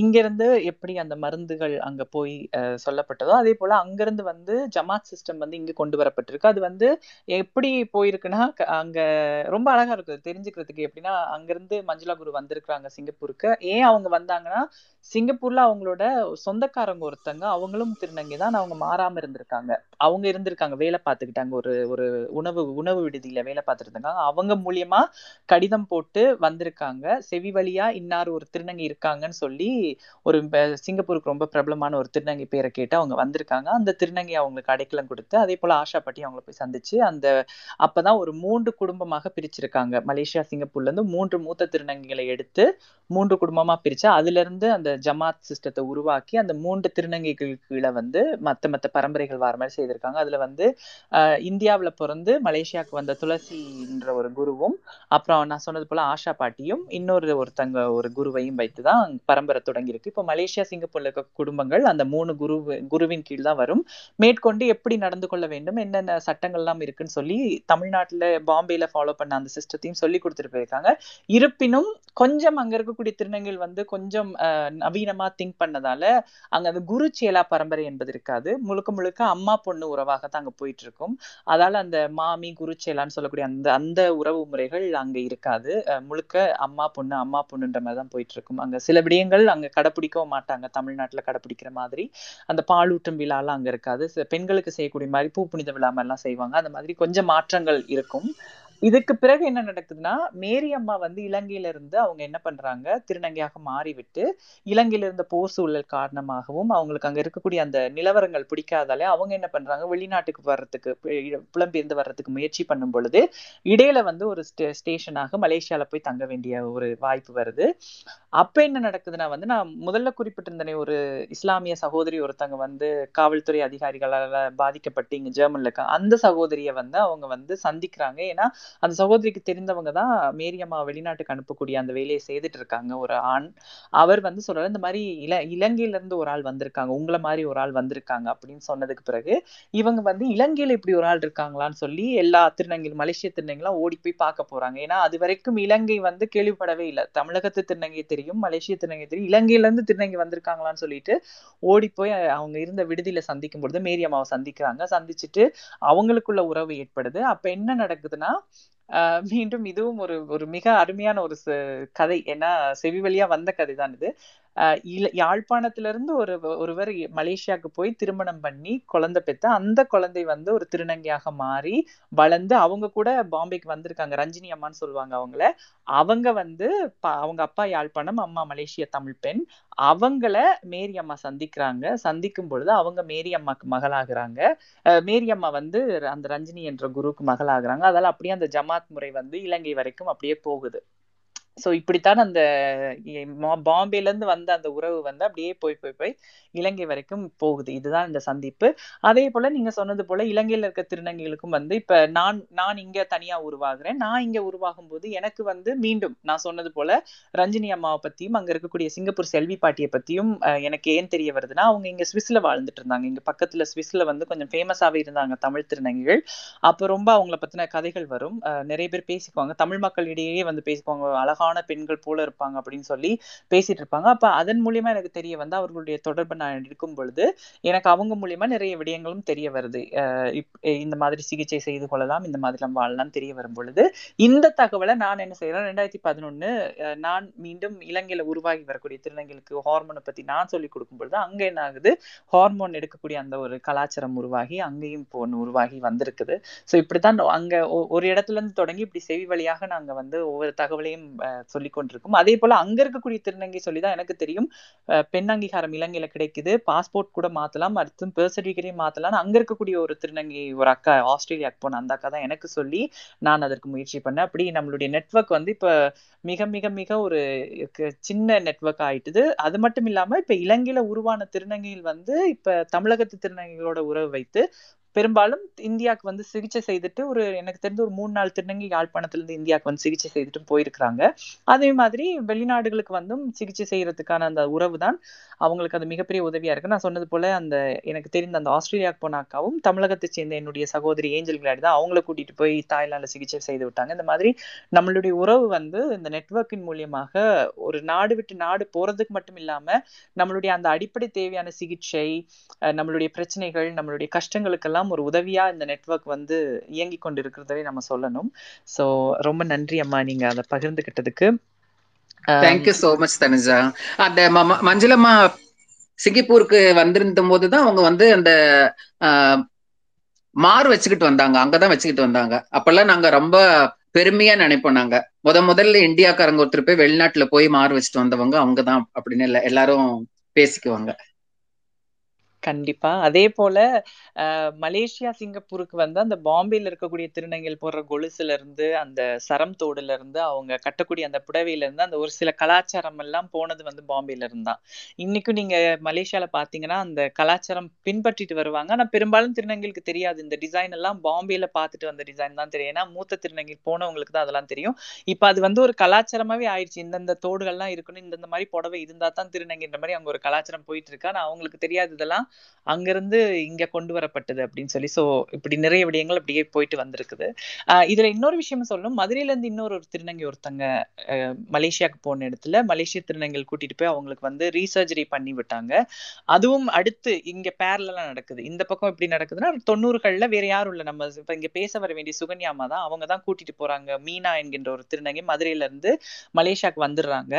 யாரோ ஒருத்தங்க சொல்லி இந்த மாதிரி சிகிச்சை செய்தலான்னு தகவல் தெரிஞ்சு அவங்க வந்துடுறாங்க. வந்து தெரியாம தவிக்கும் பொழுது திருநங்கை எல்லாம் சந்திச்சுட்டு இந்த மாதிரி நான் ரீசர்ஜரி பண்ணணும், நான் காசு கொண்டு வந்திருக்கேன், ஆனா எங்க பண்றதுன்னு தெரியலன்னு சுகன்யா அம்மா கூட்டிட்டு போயிட்டு டாக்டர் குலாடிக்குன்றவர்கிட்ட கொண்டு போய் பேசி இந்த மாதிரி ரீசர்ஜரி பண்ணா உங்களுக்கு சிகிச்சை தவறாக நடந்துருச்சுன்னு சொல்லி முதல்ல இந்த தமிழ் திருநங்கைகளுக்கு தெரிந்த கதைகள்ல முதல்ல ரீசர்ஜரி தமிழ்நாட்டுல இருந்து வந்து செஞ்சவங்கன்னா அந்த மீனான்ற அந்த அம்மா தான். அவங்க செய்ததுக்கு பிறகு அவங்க செய்த இடத்துல இப்ப மீண்டும் தமிழகத்தை சேர்ந்த சகோதரிகள் போய் செய்துட்டு வந்துட்டு போயிட்டு இருக்காங்க. சோ அந்த விடயமும் இந்த பக்கம் நடந்திருக்குது. சோ இதுவும் இங்க ஒரு பக்கமா பேரலா போயிட்டு இருக்கு. சோ இந்த மாதிரி நிறைய கலாச்சார பரிமாற்றம், இன்ஃபர்மேஷன் பரிமாற்றம் நம்மளுடைய அந்த ஒற்றுமையால நடந்திருக்குது. அடுத்ததாக உங்களுடைய புத்தகத்தை பத்தி நீங்க கூறுங்க ரேவதி அம்மா. நம்ம நிறைவுக்கு வந்துட்டோம். அடுத்தது உங்க புத்தகத்தை பத்தி தான் தெரிந்து கொள்ள ஆசைப்படுறோம் நாங்க எல்லாரும். நன்றி தனுஜா. ஆக்சுவலி எனக்கு புத்தகம் எழுதணுன்ற ஐடியா எனக்கு இருக்குல்ல, நான் 1999 சங்கமா அப்படின்ற ஒரு ஆர்கனைசேஷன்ல வந்து ஆபீஸ் அசிஸ்டண்டா நான் வந்து வேலைக்கு சேர்ந்தேன். அப்ப அந்த ஆபீஸ்ல வந்துட்டு லைப்ரரி இருக்கு. அங்க நிறைய புத்தகங்கள் இருந்தது. அப்பதான் எனக்கு வந்து கே லெஸ்பியன்னா என்னன்னு எனக்கு வந்து தெரிய வந்துச்சு எனக்கு. ஆனா மத்தபடி எல்லாருமே வந்து டிரான்ஸ்ஜெண்டர்ன்னு தான் நான் நினைச்சுக்கிட்டு இருந்தேன். ஆண் துணியில் இருக்கிறவங்களும் வந்து டிரான்ஸ்ஜெண்டர்ன்னு தான் நினைச்சுக்கிட்டு இருந்தேன். அங்க வந்ததுக்கு அப்புறம் தான் நிறைய பேர்த்த நான் வந்து மீட் பண்ணும் போது, நிறைய பேர்த்த வந்து சந்திக்கும் போது கேனா என்ன லெஸ்பியன்னா என்ன அப்படின்றது எனக்கு வந்து தெரிய வந்துச்சு. அப்படிதான் கே லெஸ்பியன்கள் எழுதப்பட்ட ஆங்கிலத்தில் இருக்கக்கூடிய நூல்கள் தான் வந்து அதிகமா இருந்துச்சு. அதுவும் வெளிநாட்டில் வாழக்கூடிய கே லெஸ்பியன்கள் எழுதின புத்தகம் தான் அங்க வந்து நிறைய இருந்துச்சு. ஏன்னா ஆங்கிலம் நம்மளுக்கு வந்து படிக்க தெரியாது, அதனால ரொம்ப நான் வந்து வேதனைப்படுவேன். நான் ஒரு தமிழ் லிட்ரேச்சர் கூட இல்லையே, எப்படி லோக்கல் அப்படிதான் ஒரு ஆங்கில புத்தகத்தை வடிவத்துல கே லெஸ்பியன் எழுதினதை நான் வந்து பார்க்க முடிஞ்சது. அப்போ 2004 எனக்கு சங்கமா ஒரு ப்ராஜெக்ட் கொடுத்தாங்க. 1 இயர் நீங்க வந்துட்டு டிரான்ஸ்ஜெண்டர் கம்யூனிட்டி போய் ரிசர்ச் பண்ணுங்க, அதுக்கப்புறம் நீங்க வந்து 6 மாசம் ரிசர்ச் பண்ணிட்டு 6 மாசம் நீங்க எழுதுங்கன்னு சொன்னாங்க. அப்பதான் உணர்வும் உருவம் புத்தகத்துக்காக எனக்கு தெரிஞ்ச மொழி தமிழ், எனக்கு தெரிஞ்சவங்க வந்து கான்டாக்ட் இருக்கிறது வந்துட்டு தமிழ்நாடு தான். அதனாலதான் நான் வந்து தமிழ்நாட்டை வந்து சூஸ் பண்ணேன் நானு. அப்ப எப்படி இன்டர்வியூ எடுக்கிறது, எப்படி எழுதுறது, இதெல்லாமே எனக்கு எதுவுமே எனக்கு தெரியாது. ஏன்னா நான் ஒரு எழுத்தாளர் கிடையாது. ஆனா ஒரு விஷயம் என்னன்னா, நான் சங்கமல வேலைக்கு சேர்ந்ததுக்கு அப்புறம் நிறைய வேற வேற சமுதாயத்தை கூட இணைஞ்சு நான் வந்து வேலை பார்த்திருக்கேன். அது வந்து தலித் கம்யூனிட்டியா இருக்கலாம், ஆதிவாசி கம்யூனிட்டியா இருக்கலாம், சைல்ட் லேபர் பத்தி வேலை பார்க்கறவங்களா இருக்கலாம், ஆரோக்கியத்தை பத்தி வேலை பார்க்கறவங்களா இருக்கலாம். இந்த மாதிரி ஒரு 250-300 என்ஜிஓ சிபிஓங்களோட இணைஞ்சு நம்ம வந்து நான் வந்து அவங்களோட கைகோத்து நான் வந்து வேலை பார்த்திருக்கேன். அப்ப இந்த விமென்ஸ் டே அப்படின்னாக்க ஒரு பெரிய அளவுல வந்து அந்த விமென்ஸ் டே வந்து அவங்க பெங்களூர்ல வந்து பண்ணுவாங்க. அப்ப அந்த விமென்ஸ் டேக்கு வந்துட்டு என்ன ப்ரோக்ராம் பண்ணணும், அந்த வருஷத்துல என்ன மாதிரியான ஸ்டிக்மா டிஸ்கிரிமினேஷன் வந்து ஆயிட்டு இருக்குதுன்னு வந்து பார்க்கும்போது அந்த விஷயத்தான் வந்து போக்கஸ் பண்ணுவாங்க. அப்ப அதுக்கு 6 மாசம் வந்துட்டு விமென்ஸ் டே வர்றதுக்கு முன்னாடி இந்த பிளானிங் மீட்டிங் எல்லாம் வந்து நடந்துகிட்டு இருக்கும். சோ அந்த மீட்டிங்க்கு எல்லாம் போன அனுபவங்கள், அப்புறம் அந்த விமென்ஸ் டே அன்னைக்கு வந்துட்டு ஒரு 250 என்ஜிஓ சிபிஓங்க இருந்தாங்கன்னா அவங்க எல்லாத்துக்குமே லாஸ்ட்ல ஒரு ஃபங்க்ஷன் வைப்பாங்க. அந்த ஃபங்க்ஷன்ல ஒரு 5 நிமிஷம் தான் வந்து டைம் கொடுப்பாங்க. ஒரு ஆர்கனைசேஷனுக்கு ஒரு 5 நிமிஷம் டைம் கொடுப்பாங்க. இப்ப அந்த 5 நிமிஷத்துல நம்ம என்ன சொல்ல போறோம், கவிதை வடிவில் நம்ம வந்து நம்மளுடைய பிரச்சனையை சொல்ல போறோமா, இல்ல டெஸ்ட் மார்னிங்னு சொல்லி நம்ம எழுதி 5 நிமிஷத்துல நம்ம வந்து அதை வந்து படிச்சு சொல்லிட்டு வர போறோமா, நம்ம வந்து பிளான் பண்ணிக்குவோம். நம்ம அப்படிதான் நான் எழுதுனது கவிதைகளாக இருக்கட்டும், என்னுடைய வாழ்க்கையை வந்து 5 நிமிஷத்துல சொல்றது வந்து எழுதுறதா இருக்கட்டும், இப்படிதான் நான் வந்து எழுதி பழகுனேன். நான் எனக்கு தெரிஞ்ச மொழியில் நான் வந்து எழுதி பழகுனேன். அதே மாதிரி டாக்கால் வந்து கோர்ட் ஆஃப் விமன் சொல்லிட்டு, அதுக்கப்புறம் ஸ்ரீலங்கால வந்து கோர்ட் ஆஃப் விமன் சொல்லிட்டு, ஏன்னா கோர்ட்ல வந்துட்டு எஸ் நோ 2 வார்த்தை தான் நம்ம வந்து பேச முடியும் நிஜ கோர்ட்ல. இது வந்து ஒரு டூப்ளிகேட் கோர்ட்டு தான். ஆனா ஜட்ஜுங்களாம் இருப்பாங்க, பாதிக்கப்பட்டவங்க நம்மளுக்கு சொல்றதுக்கான நேரத்தை வந்து ஒதுக்கி கொடுப்பாங்க. அந்த மாதிரியான ஒரு ப்ரோக்ராம் இது. அப்ப அதுல எனக்கு வந்து 15 நிமிஷம் கொடுத்தாங்க. அப்ப அந்த 15 நிமிஷத்துல நான் என்ன பேச போறேன்றது அதை வந்து ஒரு டெஸ்ட் மார்னிங்க நான் வந்து எழுதிக்கிட்டு போய் தான் நான் வந்து அந்த 15 நிமிஷம் நான் வந்து படிப்பேன். இப்படிதான் எனக்கு அந்த எழுதின அனுபவங்கள் எனக்கு வந்தது இதுதான். அதுக்கப்புறம் ரிசர்ச் போகும்போது ஒருத்தருக்கிட்டையும் என்னுடைய டேப் ஆன் பண்ணி வச்சுட்டு உங்ககிட்ட வந்து நான் கேள்வி கேட்டேன்னா டேப்ல வந்து ரெக்கார்டு ஆகுதா இல்லையான்னு அதை போய் நான் பொழுதுனைக்கு பாத்துக்கிட்டு இருந்தேன்னா ஒரு ஷேரிங் மாதிரி ஆகாது. அதாவது நான் வந்து மற்ற டிரான்ஸ்ஜெண்டர் கிட்ட நான் உட்காந்து ஒரு கேள்வி வந்து கேட்க மாட்டேன். என்னுடைய வாழ்க்கை பயணத்தை அவங்களுக்கு சொல்லுவேன். அப்ப அவங்களுடைய வாழ்க்கையில நடந்த பயணத்தை அவங்க சொல்லுவாங்க. அப்படிதான் என்னோட என்ட்ரி ப்ரோசஸ் கூட போச்சு. அதை ரெக்கார்ட் பண்ணி தான் முதல் புத்தகத்தை நான் எழுதினேன் நானு. அதுக்கப்புறம் லிவிங் ஸ்மைல் வித்யா அவங்க வந்துட்டு அவங்களுடைய ஆட்டோபயோகிராஃபி வந்து வெளியிட்டாங்க. அதுக்கப்புறம் என்னுடைய ஆட்டோபயோகிராஃபி வந்து வெளி வந்துச்சு. அது ஆட்டோபயோகிராஃபி எப்படி வெளி வந்துச்சு அப்படின்னா, என்னுடைய இந்த டெஸ்ட் மார்னிங்ல நான் வந்து கலெக்ட் பண்ணி வச்சிருந்தேன். ஒரு 15 ஆண்டுகால ஒர்க்கிங் என்னது அது. சங்கமால நான் வந்து ஒரு 15 வருஷமா நான் வந்து வேலை பார்த்திருக்கேன். நான் கிட்டத்தட்ட வேற வேற பொசிஷன்ல வேலை பார்த்திருப்பேன். அதுல 5 நிமிஷம் ஸ்டோரி, 10 நிமிஷம் ஸ்டோரி, 15 நிமிஷம் ஸ்டோரி, அரை மணி நேரம் நம்மளுக்கு டைம் கிடைச்சுன்னா அரை மணி நேரத்து ஸ்டோரி, அந்த மாதிரிலாம் நான் ஏற்கனவே எழுதி வச்சிருந்ததெல்லாம் எனக்கு வந்து உபயோகமா இருந்துச்சு எழுதுறதுக்கு. 2வது புக்குக்கு அந்த 1st புக்கு வந்ததுக்கு அப்புறம் பெங்குவின்ல இருந்து எனக்கு வந்து கான்டாக்ட் கிடைச்சது. இந்த மாதிரி இந்த உணர்வும் உருவம் புத்தகத்தை வந்து ஆங்கிலத்துல நாங்க வந்து மொழிபெயர்க்கணும் அப்படின்னு. அப்ப நான் சொன்னேன், நீங்க இந்த புத்தகத்துக்கு பதிலா என்னுடைய ஆட்டோபயோகிராஃபி நீங்க பப்ளிஷ் பண்ணுங்கன்னு சொன்னேன். ஏன் அப்படின்னு நான் சொன்னேன்னாக்கா, எல்லா கதையும் நான் எழுதிட்டணும் அப்படின்ற ஒரு உறுத்தல் எங்கிட்ட இருந்துகிட்டே இருந்துச்சு. ஏன்னா அடுத்தவங்க கதையை நான் எழுதுறதுக்கும் நம்மளுடைய கதை நாமளே எழுதுறதுக்கும் நிறைய வேறுபாடு இருக்கும். ஏன்னா நிறைய விஷயங்கள் நம்ம ஓப்பனா எழுதலாம், அடுத்தவங்க கதையை அவ்வளவு ஓப்பனா அவங்க சொன்னாலும் நம்ம எழுதுறதுக்கு நம்மளுக்கு ஒரு தயக்கம் உருவாகும். ஏன்னா அவங்க ஏதோ ஒரு ஃப்ளோல எல்லா கதையும் சொல்லிடுவாங்க. அது எழுதி பிரிண்ட் வந்ததுக்கு அப்புறம் இதெல்லாமே ஏன் எழுதிட்ட நீங்க அப்படின்னு சொல்லிட்டு அவங்களுக்கு நாளைக்கு பாதிப்பாயிடக்கூடாது. அதையும் நான் கொஞ்சம் ஒரு எழுத்தாளரா நான் அதை கொஞ்சம் யோசனை பண்ணேன் நான். ஏன்னா ஒரு ஃப்ளோல அவங்க எமோஷனல் ஆகி அவங்களுடைய கதையை சொல்லிக்கிட்டு இருக்கும் போது நம்ம எதை எழுதுனா அவங்களுக்கு ப்ராப்ளம் வராது, எதை எழுதுனா அவங்களுக்கு ப்ராப்ளம் வருன்றதுல நான் ரொம்ப ஸ்ட்ராங்கா இருந்தேன் நான். அதனால என்னுடைய ஆட்டோபயோகிராஃபி நான் எழுதுறேன், இது நீங்க பப்ளிஷ் பண்ணுங்கன்னு சொன்னதுக்கு அப்புறம் தான் 2010 என்னுடைய ஆட்டோபயோகிராஃபி ஆங்கிலத்துல தான் வந்துச்சு. ஏன்னா ஆங்கிலத்துல ஏன் நான் தமிழ்ல எழுதி ஆங்கிலத்துல வெளியிட்டேன்னு சொன்னாக்கா எனக்கு ரொம்ப பயம் இருந்துச்சு. ஏன்னா என்னுடைய ஃபேமிலியில அந்த புத்தகத்தை வாய்ச்சாங்கனாக்கா என்ன நினைக்க போறாங்க அப்படின்ற அச்சம் எனக்கு பயம் எனக்கு இருந்துச்சு. அப்படி என்ன எழுதிக்கிறேன்னாக்கா என்னுடைய வாழ்க்கையிலான நிறைய அனுபவங்கள் அதில் நான் ஷேர் பண்ணிக்கிறேன். நான் ஒரு பாலியல் தொழிலாளர்னு சொல்லி எழுதியிருக்கேன். அது இல்லாம எனக்கு ரேப் ஆகும், அந்த ரேப்பை பத்தி நான் விவரமா எழுதியிருக்கேன். அதுக்கப்புறம் ஹாஸ்பிட்டல் போனா டாக்டர் எப்படி அதை பாக்குறாரு, அதுக்கு எப்படி நான் ட்ரீட்மெண்ட் எடுத்துக்கிறேன், நானே சுயமா எப்படி எடுத்துக்கிறேன், இது எல்லாமே நான் ஓப்பனா எழுதியிருப்பேன். இது என்னுடைய ஃபேமிலிக்கு தெரிஞ்சா என்ன நினைப்பாங்களோ அப்படின்னு தான் நினைச்சேன். ஏன்னா என்னுடைய ஃபேமிலியில நான் டான்ஸுக்கு போறேன், ப்ரோக்ராமுக்கு போறோம், நாங்க பார்ல டான்ஸ் ஆடுறோம், அப்படிதான் நாங்க சொல்லியிருப்பேன் நான். நாங்க பாலியல் தொழில் பண்றேன்னு சொல்லிட்டு எல்லா ஃபேமிலிலையும் எல்லாராலையும் சொல்ல முடியாது அதை. சோ அப்படி இருக்கும் போது நான் ஆங்கிலத்துலதான் அந்த அந்த புஸ்தகத்தை வெளியிட்டேன் நான். அதுக்கப்புறம் நிறைய ரிவ்யூ எழுத ஆரம்பிச்சாங்க. அந்த ஆங்கில புத்தகம் வந்ததுக்கு அப்புறம் நிறைய நியூஸ் பேப்பர்ல வர ஆரம்பிச்சது. அதுக்கப்புறம் என்னுடைய ஃபேமிலிக்கும் தெரிய ஆரம்பிச்சிருச்சு. அண்ணன் கேட்டா, அம்மா நீ நீ ஆயிரக்கூடாதுன்னு தான் ஒன்னு அடிச்சேன், இதெல்லாம போய் புத்தகத்துல எழுதுவ அப்படின்னு அண்ணன் சொன்னான். அதுக்கப்புறம் என்னுடைய ஃப்ரெண்ட்ஸ் எல்லாம் என்ன சொன்னாங்கன்னா, நீயும் ஒரு ஆம்பளை, ஒன்னு எப்படி ஒருத்தன் ரேப் பண்ணா அப்படின்னு அவங்க கேட்டாங்க. சோ இவங்கெல்லாம் நிறைய இந்த புத்தகத்துக்கு என்ன மனசை நோவடிக்கிற மாதிரி ஒரு சிலர் கேட்டாலும் பல பேர் இதுக்கு பாசிட்டிவா ரிப்ளை பண்ணியிருந்தாங்க. நிறைய பேர் அவங்களுடைய வெப்சைட்டுங்களா இருக்கட்டும், நியூஸ் பேப்பருங்களா இருக்கட்டும், எனக்கு சப்போர்ட்டா நிறைய பேர் எழுதியிருந்தாங்க. இதனால நிறைய மாற்றங்களும் உருவாச்சு எனக்கு. சோ அதுக்கப்புறம் தான் நான் எல்லாத்துக்கும் தெரிஞ்சு போச்சல்லன்னு சொல்லிட்டு 2012 கன்னடத்திலயும் தமிழ்லயும் அந்த அந்த புத்தகத்தை நான் வெளியிட்டுட்டேன் நான்.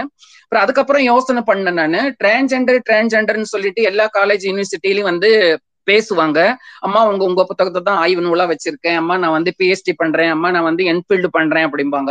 எல்லாரும் அதை பத்தி தெரிஞ்சுக்கணும்னு ஆசைப்படுவாங்க. அப்ப எல்லாமே நான் சொல்லுவேன், நீங்க டிரான்ஸ் மென்னை பத்தி நீங்க கொஞ்சம் யோசனை பண்ணுங்க, அவங்கள பத்தி நீங்க ரிசர்ச் பண்ணுங்க, ஏன் நீங்க டிரான்ஸ் விமனை பத்தியே நீங்க எப்ப வந்தாலும் நீங்க கேள்வி கேட்கறீங்களேன்னு நிறைய யூனிவர்சிட்டி காலேஜ்ல நான் போய் ஸ்பீச் கொடுப்பேன் நான்.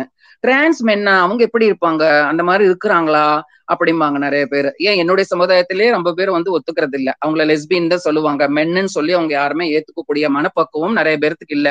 ஆனா இப்ப நிறைய பேர் அதை ஒத்துக்கிறாங்க. டிரான்ஸ் கம்யூனிட்டியில இன்னைக்கு நிறைய பேர் டிரான்ஸ் விமனும் டிரான்ஸ் மென்னும் பார்ட்னரா நிறைய பேர் இப்ப வாழ்ந்துகிட்டு இருக்காங்க. அண்ணன் தங்கச்சி உறவுல வாழ்ந்துகிட்டு இருக்காங்க, மகன் உறவுல வாழ்ந்துகிட்டு இருக்காங்க. அந்த மாதிரி ஒரு அடிப்படையில எனக்கும் 10-15 பசங்க எனக்கு மகனாவும் இருக்கிறாங்க, என்ன அம்மான்னு நினைக்கிற பசங்க இருக்காங்க. அவங்க மூலியமா அவங்களுடைய கதையை எழுதும்னு சொல்லிட்டு தான் ஒரு 7-8 பேர்த்து கதையை நான் எழுதினேன் நான். அது ஒரு சின்ன புக்கு ஆனனால புக்கு கொஞ்சம் ரொம்ப சின்னதே இருக்குதுன்னு சொல்லிட்டு என்னுடைய ஆட்டோபயோகிராஃபி செகண்ட் பார்ட் மாதிரி தான் இது இருக்கும். நான் சங்கமா வேலையை விட்டதுக்கு அப்புறம் 2011க்கு அப்புறம் என்னுடைய வாழ்க்கை எப்படி ஆச்சு, என்னுடைய ஃபேமிலி எப்படி பாக்குது, பிரசன்ட் நான் எப்படி இருக்கிறேன் அப்படின்றது தான் சேர்த்தி அந்த புக்ல நான் எழுதினேன் நான். அந்த டிரான்ஸ் மென்களுடைய ஸ்டோரியை ஒரு சாப்டராகவும் என்னுடைய தற்சமய வாழ்க்கை என்னுடைய வாழ்க்கை ஒரு புறமாகவும் 377 சட்டத்துக்காக நம்ம என்ன மாதிரியான விஷயங்கள்ல நம்ம போராடணும், என்னுடைய கண் பார்வையில அந்த 377 நான் எப்படி நான் பாக்குறேன் நானு, அது ஒரு சாப்டராக இருக்கும். அதுக்கப்புறம் திருச்சி சிவா அவங்க கொண்டுட்டு வந்த அந்த பில்ல ஒரு சாப்டராக இருக்கும். அதுக்கப்புறம் நான் கன்க்ளூஷன் பண்ணிருப்பேன். அதுவும் ஆங்கிலத்துலதான் இருக்கு.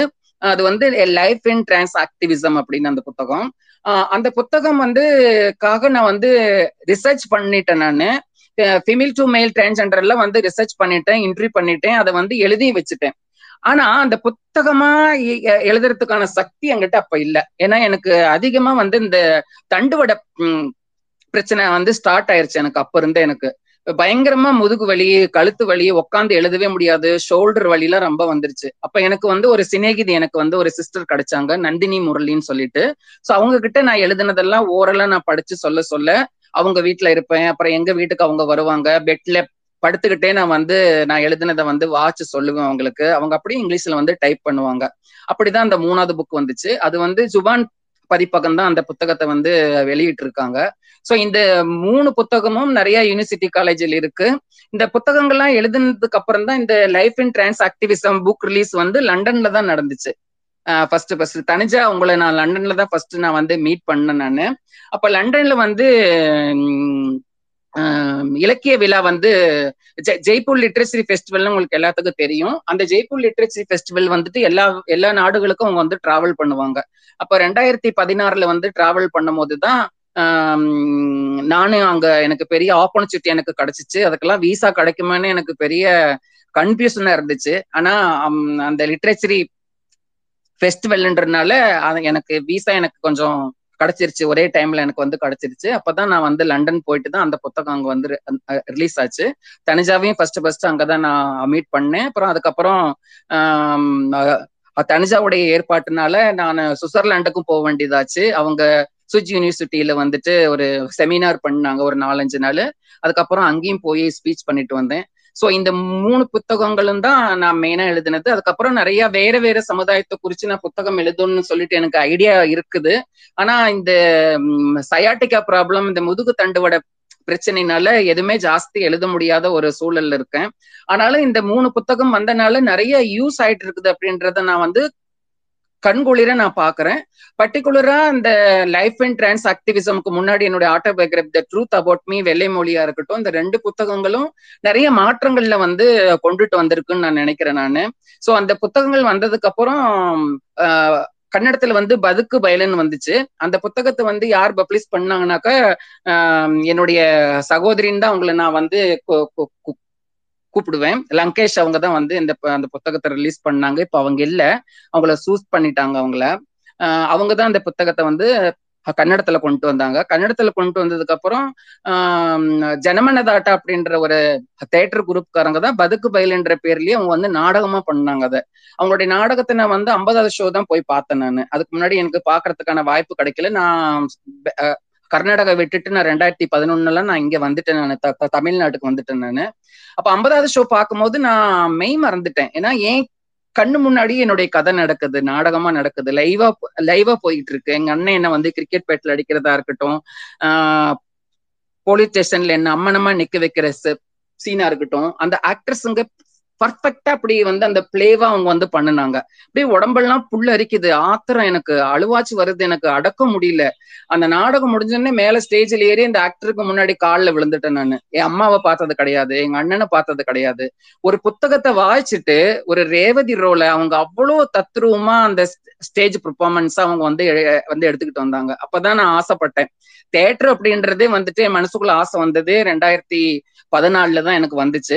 அப்புறம் அதே டைரக்டர் கிட்ட கேட்டேன், இந்த நாடகத்துல நானும் பங்கெடுத்துக்கணும்னு நினைச்சேன். ஏன்னா கர்நாடகாவில இருக்கிற எத்தனையோ ரங்கபூமின்னு சொல்லுவாங்க, நிறைய தியேட்டர் இருக்குது. அந்த தியேட்டர் வாசப்படியில தான் நாங்க நின்று வேடிக்கை பார்த்துட்டு போவோம். உள்ள எங்களை வாட்ச்மேன் கூட விடமாட்டான். நான் இன்னைக்கு கர்நாடகாவில் இருக்கிற அத்தனை தியேட்டர்லயும் நான் பெர்ஃபார்மன்ஸ் பண்ணிருக்கிறேன். அதுக்கு எல்லாமே எம் கணேஷ் எக்கோட்ல இருக்கிறாரு. அவரு தான் எனக்கு என்னுடைய கதையில அந்த பதுக்கு பயில டிராமாவில 13 பேர் ஆக்ட்ரஸ். அதுல சின்ன பையன் ரோல்ல என்னுடைய அண்ணாதுரை ரோல்ல ஒரு ஆக்டர் நடிப்பாரு. அப்புறம் நான் பாலியல் தொழிலுக்கு போறதுக்கெல்லாம் சந்துருன்னு சொல்லிட்டு அவரு 2 வருஷமா ஹேரை வளர்த்தி வச்சுட்டு இருந்தாரு எனக்காக. அப்புறம் 3வது நான் சங்கமால வேலைக்கு சேர்ந்ததுக்கு அப்புறம் என்னுடைய ரோல் எப்படி இருக்கும் அதை நானாவே நான் ஆக்டிங் பண்ணேன். நான் அப்பதான் எனக்கு அந்த தியேட்டர் அப்படின்றது அந்த புக்கு மூலியமா தான் எனக்கு வந்துச்சு. என்னுடைய பாஸ்போர்ட்டா இருக்கட்டும், என்னுடைய வெளிநாடு பயணங்களா இருக்கட்டும், இதெல்லாம் எனக்கு எழுத்துக்கு கிடைச்ச ஒரு மிகப்பெரிய வெற்றியா தான் நான் நினைப்பேன். நான் ஏன்னா எழுத்து அப்படின்றது அதுவும் ஒரு ஆர்ட் தான். ஒரு கலை தான் அது. எப்படி நான் வந்து ஒரு ஸ்டேஜ்ல 5 நிமிஷத்துல என்னுடைய ஸ்டோரி சொல்றேன்னு நானு அது மூலியமா நான் வந்து கத்துக்கிட்டு வந்ததுதான் அந்த எழுத்த நானு. ஆனா எழுதுறதுல நிறைய எனக்கு வந்து பிழை வரும். நாக்கு நான் போட்டுருவேன், லீக்கு லீ போடுவேன், அந்த மாதிரி நிறைய ஃபெல்லிங் மிஸ்டேக் வரும். அதுக்காக எனக்கு நிறைய பேர் வந்து உதவி பண்ணிக்கிறாங்க. அது வந்து பெருமாள் முருகனா இருக்கலாம், வா கீதா அவங்க இருக்கலாம், மங்கை அம்மாவா இருக்கலாம், இவங்கெல்லாம் நிறைய எனக்கு வந்து ஹெல்ப் பண்ணிக்கிறாங்க அந்த எழுத்து பிழைக்கெல்லாம் எனக்கு வந்து சரி பண்ணி கொடுக்கறதுக்காக. என்னுடைய உணர்வும் உருவம் புத்தகத்தை வந்து ஆங்கிலத்துல வந்து மங்கை அவங்க தான் வந்துட்டு டிரான்ஸ்லேஷன் பண்ணாங்க. யோடா பிரஸ் தான் வந்து ஆங்கிலத்திலும் ஹிந்திலையும் அதை வந்து கொண்டுட்டு வந்திருக்கு. இப்ப வெள்ளை மொழி புத்தகம் வந்து சவுத் இந்திய லாங்குவேஜ்ல எல்லாத்துலயுமே வந்திருக்கு. ஆனா இந்தியில இன்னும் வரல. இந்தியில வந்து பண்ணிக்கிட்டு இருக்கிறதா நான் வந்து இப்போ கேள்விப்பட்டிருக்கேன். இப்ப அந்த வெள்ளை மொழி புத்தகம் வந்து இங்கிலீஷ்ல வந்தது வந்து ஆடியோவாகவும் இருக்குது, வாய்ஸாவும் இருக்குது, ஆடியோ புக்காவும் இருக்கு, இ புக்காவும் இருக்குது. அது இப்ப சோ இந்த எழுத்து பயணம் தான் அமெரிக்கா வரைக்கும் கிரீஸ் முதல்ல வந்து சொன்னார் இல்லையா, அமெரிக்கா கொலம்பியா யூனிவர்சிட்டியில வந்திருக்குது. என்னுடைய எழுத்துக்கு கிடைச்ச மிகப்பெரிய வெற்றியா நான் அதை நினைக்கிறேன். ஆனா நிறைய அரசாங்கங்கள் வந்து எனக்கு ஏதாவது விருது கொடுப்பாங்கன்னு நான் நினைச்சேன். அது வந்து கர்நாடகாவிலேயே வந்துட்டு எனக்கு அது வந்து கொடுத்துருக்கணும், நாமினேட் பண்ணாங்க. ஆனா தமிழர் அப்படின்ற ஒரே காரணத்துக்காக அது வந்து தட்டி போச்சு அந்த அவார்டு. ஆனா அதுக்காக நான் வந்துட்டு ஃபீல் பண்ணல. ஆனா என்னுடைய பேர் வந்துட்டு பெரிய பெரிய எழுத்தாளர்களோட ஒரு அமெரிக்கா யூனிவர்சிட்டியில வந்து இருக்குது அப்படின்னாக்கா இதை விட பெரிய அவார்டு எனக்கு எங்கேயுமே எனக்கு கிடைக்காது. அதுக்கப்புறம் எனக்கு நிறைய உறவுகள் கிடைச்சிருக்குது. பெருமாள் முருகன் மாதிரி, வா கீதா மாதிரி, ஸ்ரீஜித் சுந்தரம் மாதிரி, தனுஜா மாதிரி, இந்த மாதிரி நிறைய உறவுகள், அம்மா, மகள், பிள்ளைகள், பேர குழந்தைகள், மகன்கள் அப்படின்னு எனக்கு நிறைய உறவு கிடைச்சிருக்குது. இதை விட பெரிய கிஃப்ட் என்னுடைய வாழ்க்கையில இருக்க போறது கிடையாதுன்னு நான் வந்து நினைக்கிறேன். இதுதான் என்னுடைய எழுத்துக்கான ஒரு பயணம். வெற்றி தனுஜா. ஆனா இன்னும் எழுதணும்னு ரொம்ப ஆசைப்படுறேன். உடல் இயலாமை காரணமா தான் என்னால எழுத முடியாது இருக்கேன். தேங்க்ஸ் தனுஜா. இந்த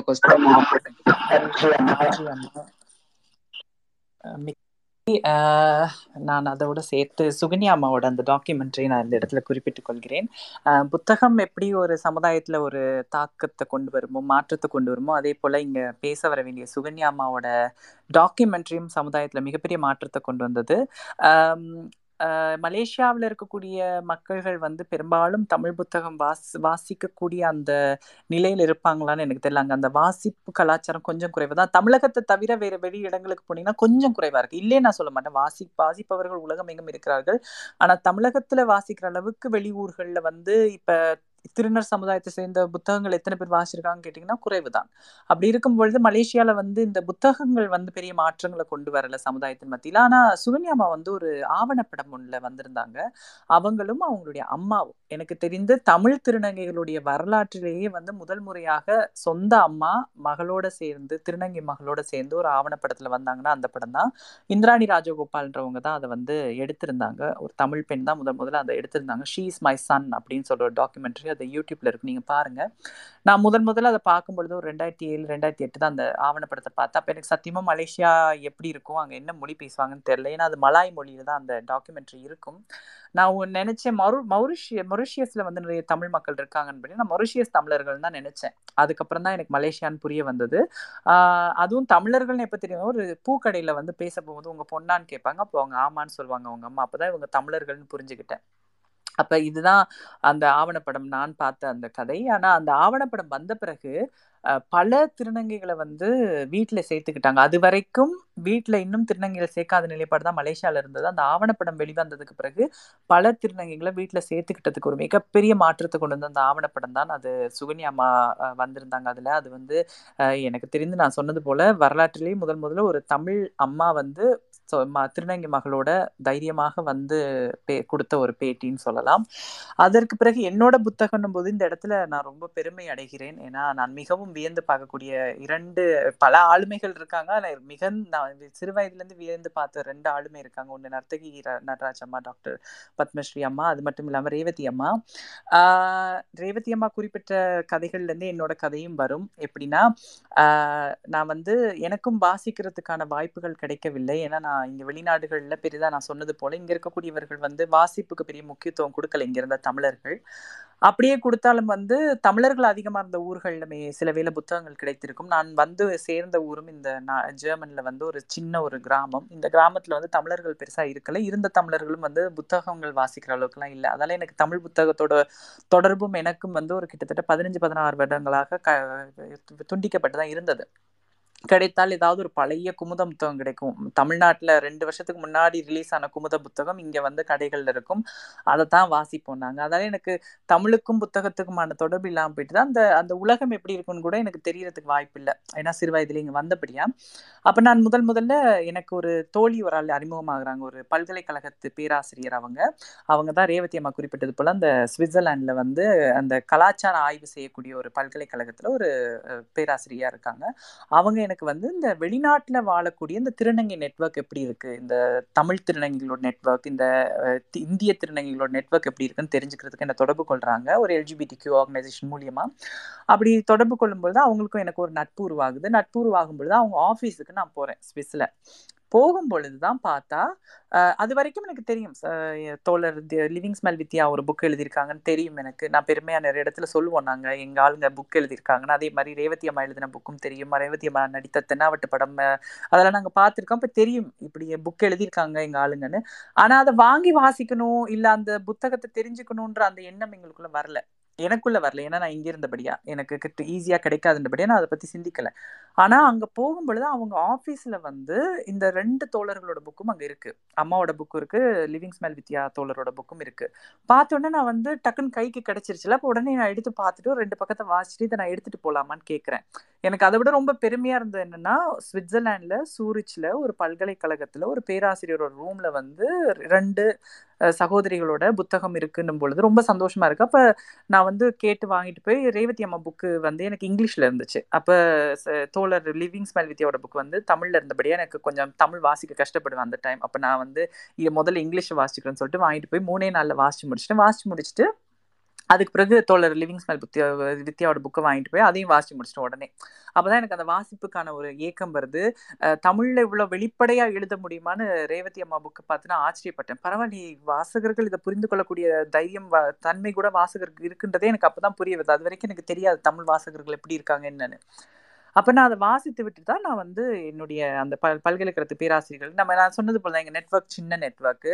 அதால் அவங்க எங்கிட்ட எப்படி சொன்னாங்கன்னா, ரேவதி அம்மாலாம் தொடர்பு கொள்வது ரொம்ப கஷ்டம், அவங்கள தொடர்பு கொள்ள முடியும்னா நான் வந்து இங்கே கூட்டிகிட்டு வந்து அவங்கள வந்து நான் வந்து ஒரு நிகழ்வுக்கு கூப்பிடுவேன் அப்படின்னு சொன்னாங்க. நான் சொன்னேன், இது உங்களுக்கு தான் கஷ்டம், எங்களுக்கு ரொம்ப ஈஸின்னு சொல்லிட்டு. சிங்கப்பூரில் இருக்கக்கூடிய ஒரு மூத்த திருநங்கிட்ட நான் ரேவதி அம்மாவை பற்றி சொல்கிறேன், இப்படி அவங்க புக்கை வாசிச்சுட்டு இருக்கேன், அவங்களோட நான் பேசணும், நான் வாசிச்சு முடிச்சுட்டு தான் நான் அவங்ககிட்ட பேசுவேன்னு சொன்னேன். அடுத்த நிமிஷமே எனக்கு ரேவதி அம்மாவோட தொலைபேசி எண் கிடைக்குது, நான் பேசுகிறோம். அதுக்கப்புறம் நாங்க அம்மா சொன்னது போல ஜெய்ப்பூர் லிட்ரேச்சர் ஃபெஸ்டிவல்ல சந்திக்கும் போதே எனக்கு முதல் மேடையும் அம்மாவோட நிழல்ல தான் எனக்கு கிடைச்சது. அவங்க பேசின அதே நிகழ்வுல எனக்கு பேசக்கூடிய ஒரு வாய்ப்பு கிடைச்சிச்சு. ஸோ அந்த மேடையில இருந்து அப்படியே தொடர்ந்து நான் வந்து பல மேடைகள்ல அம்மா கூடயும் வந்திருக்கேன், டிரான்ஸ்லேட்டரா வந்திருக்கேன், அதுக்கப்புறம் பயணிச்சிருக்கிறோம். அப்போ அம்மா எனக்கு ஒரு ஊக்கம் கொடுத்தாங்க. எனக்கு ரொம்ப நாளாக என்னுடைய கதையை சொல்லணுன்ற ஒரு ஆசை இருந்தது. ஆனால் எனக்கு வந்து இப்போ சொல்லணும்னு எனக்கு ஆசை இல்லை. நான் எல்லா இடத்துலையும் குறிப்பிடுறது போல் என்னுடைய இங்கே வெளிநாட்டில் இருக்கக்கூடிய திருநங்கைங்க, நாங்கள் திருநங்கைன்னு சொன்னாலே எங்கள் வாழ்வாதாரம் போயிடும். அதே போல் தான் நான் சொல்கிறேன், பொருளாதார ரீதியாக ஒரு ஸ்டேபிளாக இருந்தேன்னா திருநங்கைன்னு சொன்ன பிறகு என்னுடைய வாழ்வாதாரம் ஒட்டுமொத்தமாக போச்சு. அது வந்து பல பேருக்கு தெரியாது. எங்களுடைய அழகிய பக்கத்தை தான் நீங்கள் பார்க்குறீங்க. நான் எப்போ திருநங்கைன்னு வெளிவந்தனோ அதுக்கு பிறகு என்னுடைய பொருளாதாரம் ஒட்டுமொத்தமாக போயிடுச்சு. அதுக்கப்புறம் நான் வந்து மீண்டும் என்னை பில்டப் பண்ணி தான் வர வேண்டிய நிலைமைக்கு தள்ளப்பட்டேன். அப்போ அப்படிப்பட்ட ஒரு சூழல் இருக்கும்போது நான் தைரியமாக இருக்கலை. இந்த புக் இப்போ இந்த வயதில் புக்கை எழுதிட்டு அதுக்கப்புறம் கேள்விக்குறியாக இருக்கக்கூடாது வாழ்க்கை, ஏன்னா நம்ம வந்து மறைந்து தான் வாழ வேண்டிய நிலைமையில் இருக்கும் அப்படின்னு நினச்சிட்டு இருக்கும் பொழுது அம்மா என்கிட்ட சொன்னாங்க, நீ எழுதுமா. ரேவதி அம்மா எனக்கு நிறைய அட்வைஸும் பண்ணியிருக்காங்க, நிறைய டிப்ஸும் கொடுத்தாங்க. நீ எழுது, இந்த மாதிரி உனக்கு என்னென்ன மனதில் வரக்கூடிய எண்ணங்களோ அதெல்லாம் எழுதி வை, வாய்ஸ் மெசேஜாக ரெக்கார்ட் பண்ணி வை அப்படின்னு அம்மா டிப்ஸ் கொடுத்தாங்க. அப்போ அம்மா டிப்ஸ் கொடுத்தோன்னா எனக்கு இன்னும் கொஞ்சம் ஒரு இது கிடச்சிச்சு, எனர்ஜி கிடச்சிச்சு.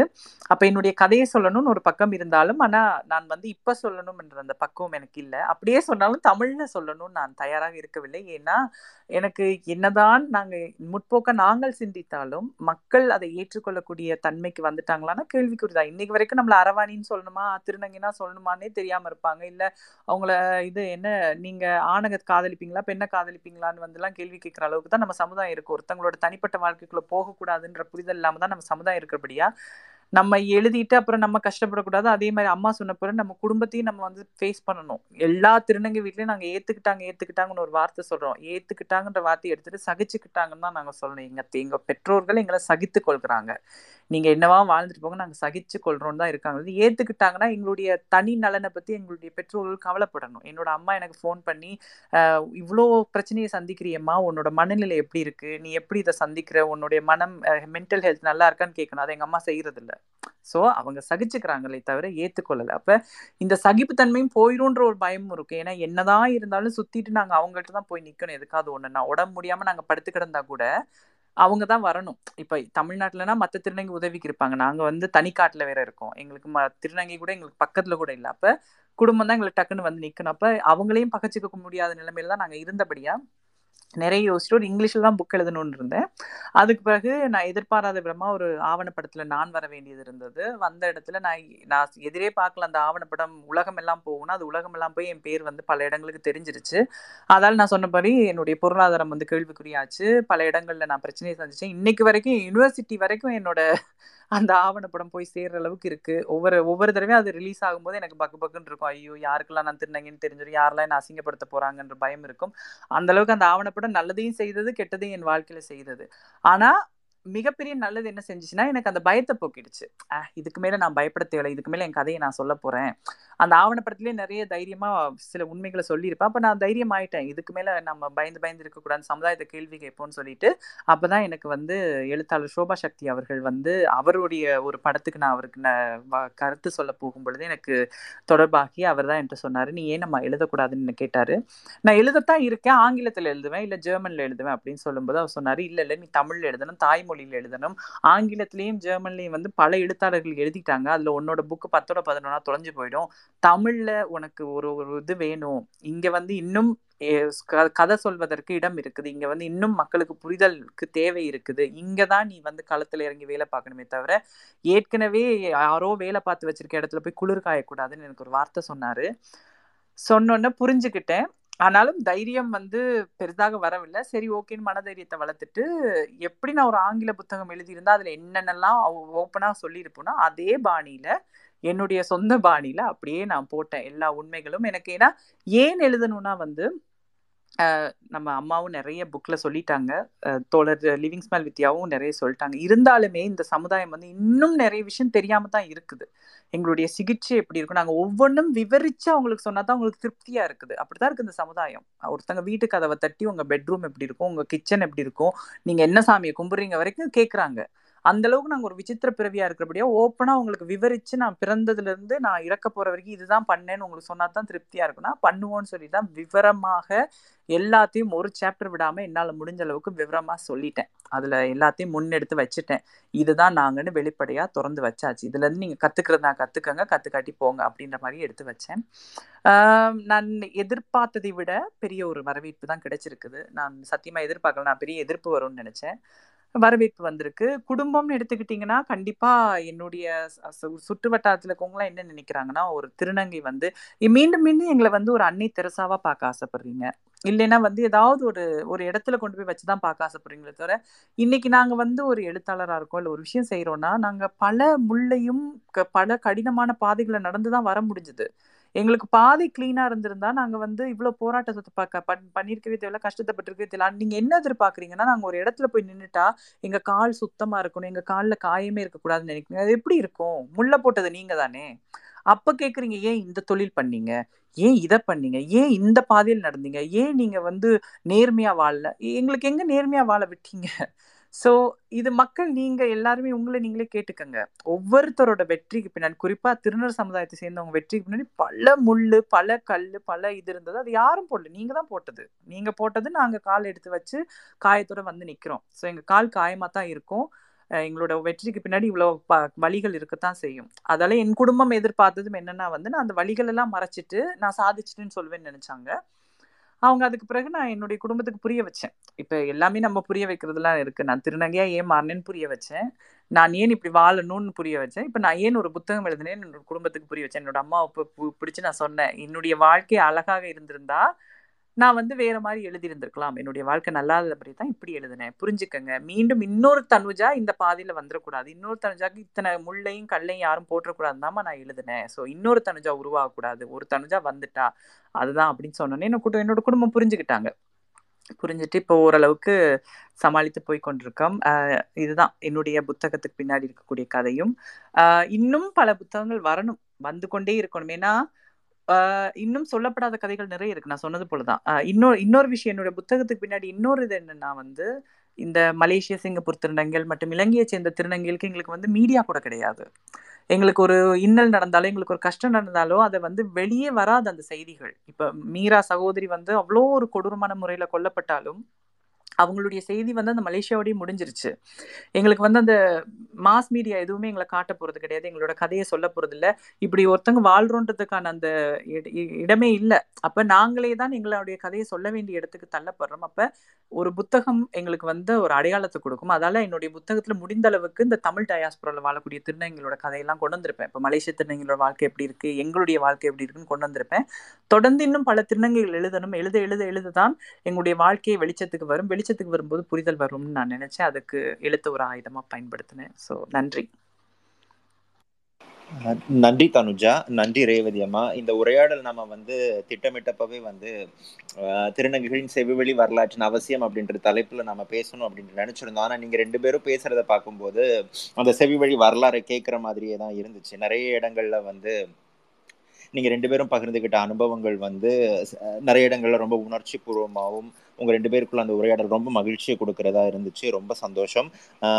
நம்ம இன்னும் நிறைய இதை பத்தி பேசணுன்றது ஆசை. ஆனா நம்ம வந்து நேரம் நம்ம தாண்டி போய்கிட்டே இருக்கோம். அதனால நம்ம வந்து சில கேள்விகள் நாங்கள் எங்கள் பக்கத்துல இருந்து எழுதி வச்சிருந்தோம். ஆனால் அந்த கேள்விகளுக்கான பதிலை வந்துட்டு உங்களோட உரையாடல்களே எங்களுக்கு கிடைச்சிருச்சுன்றதுனால அந்த கேள்விகளை கேட்க வேண்டிய அவசியம் இல்லாமல் போயிடுச்சு. இன்னைக்கு நேரமும் ரொம்ப தாண்டிடுச்சுன்றதுனால நம்ம Q&A செஷன் வைக்க வேணாம் அப்படின்ட்டு நினைக்கிறோம். இந்த நிகழ்ச்சியில் நாங்கள் கூப்பிட்டதும் வந்துக்கிட்டு எந்த இதுவுமே இல்லாமல் எங்களோட வந்து இவ்வளோ நேரம் உரையாடினதுக்கு ரேவதி அம்மாவுக்கு மிக்க நன்றி. இந்த நிகழ்ச்சியை ஒருங்கிணைச்சதுக்கும் உங்களுடைய கருத்துக்களை பகிர்ந்துக்கிட்டதுக்கும் தனுஜா சிங்கம் உங்களுக்கும் மிக்க மிக்க நன்றி. இந்த அமர்வுக்கு நீங்கள் கொடுத்த ஆதரவு மாதிரி, நேற்றைய அமர்வுக்கு நீங்கள் கொடுத்த ஆதரவு மாதிரி இனிமேல் நடக்க போகிற 5 அமர்வுகளுக்கும் எல்லாருமே வந்து கலந்துக்கணும். இந்த குயர் இலக்கிய விழாவுக்கு ஆதரவு கொடுக்கணும் அப்படின்ட்டு கேட்டுக்கிறோம். இதோட நம்ம வந்து இந்த அமர்வை முடிச்சுக்கிறோம். மிக்க நன்றி ரேவதி அம்மா, மிக்க நன்றி தனுஜா சிங்கம். இதில் கலந்துக்கிட்ட எல்லாருக்கும் ரொம்ப நன்றி. நன்றி, மிக்க நன்றி.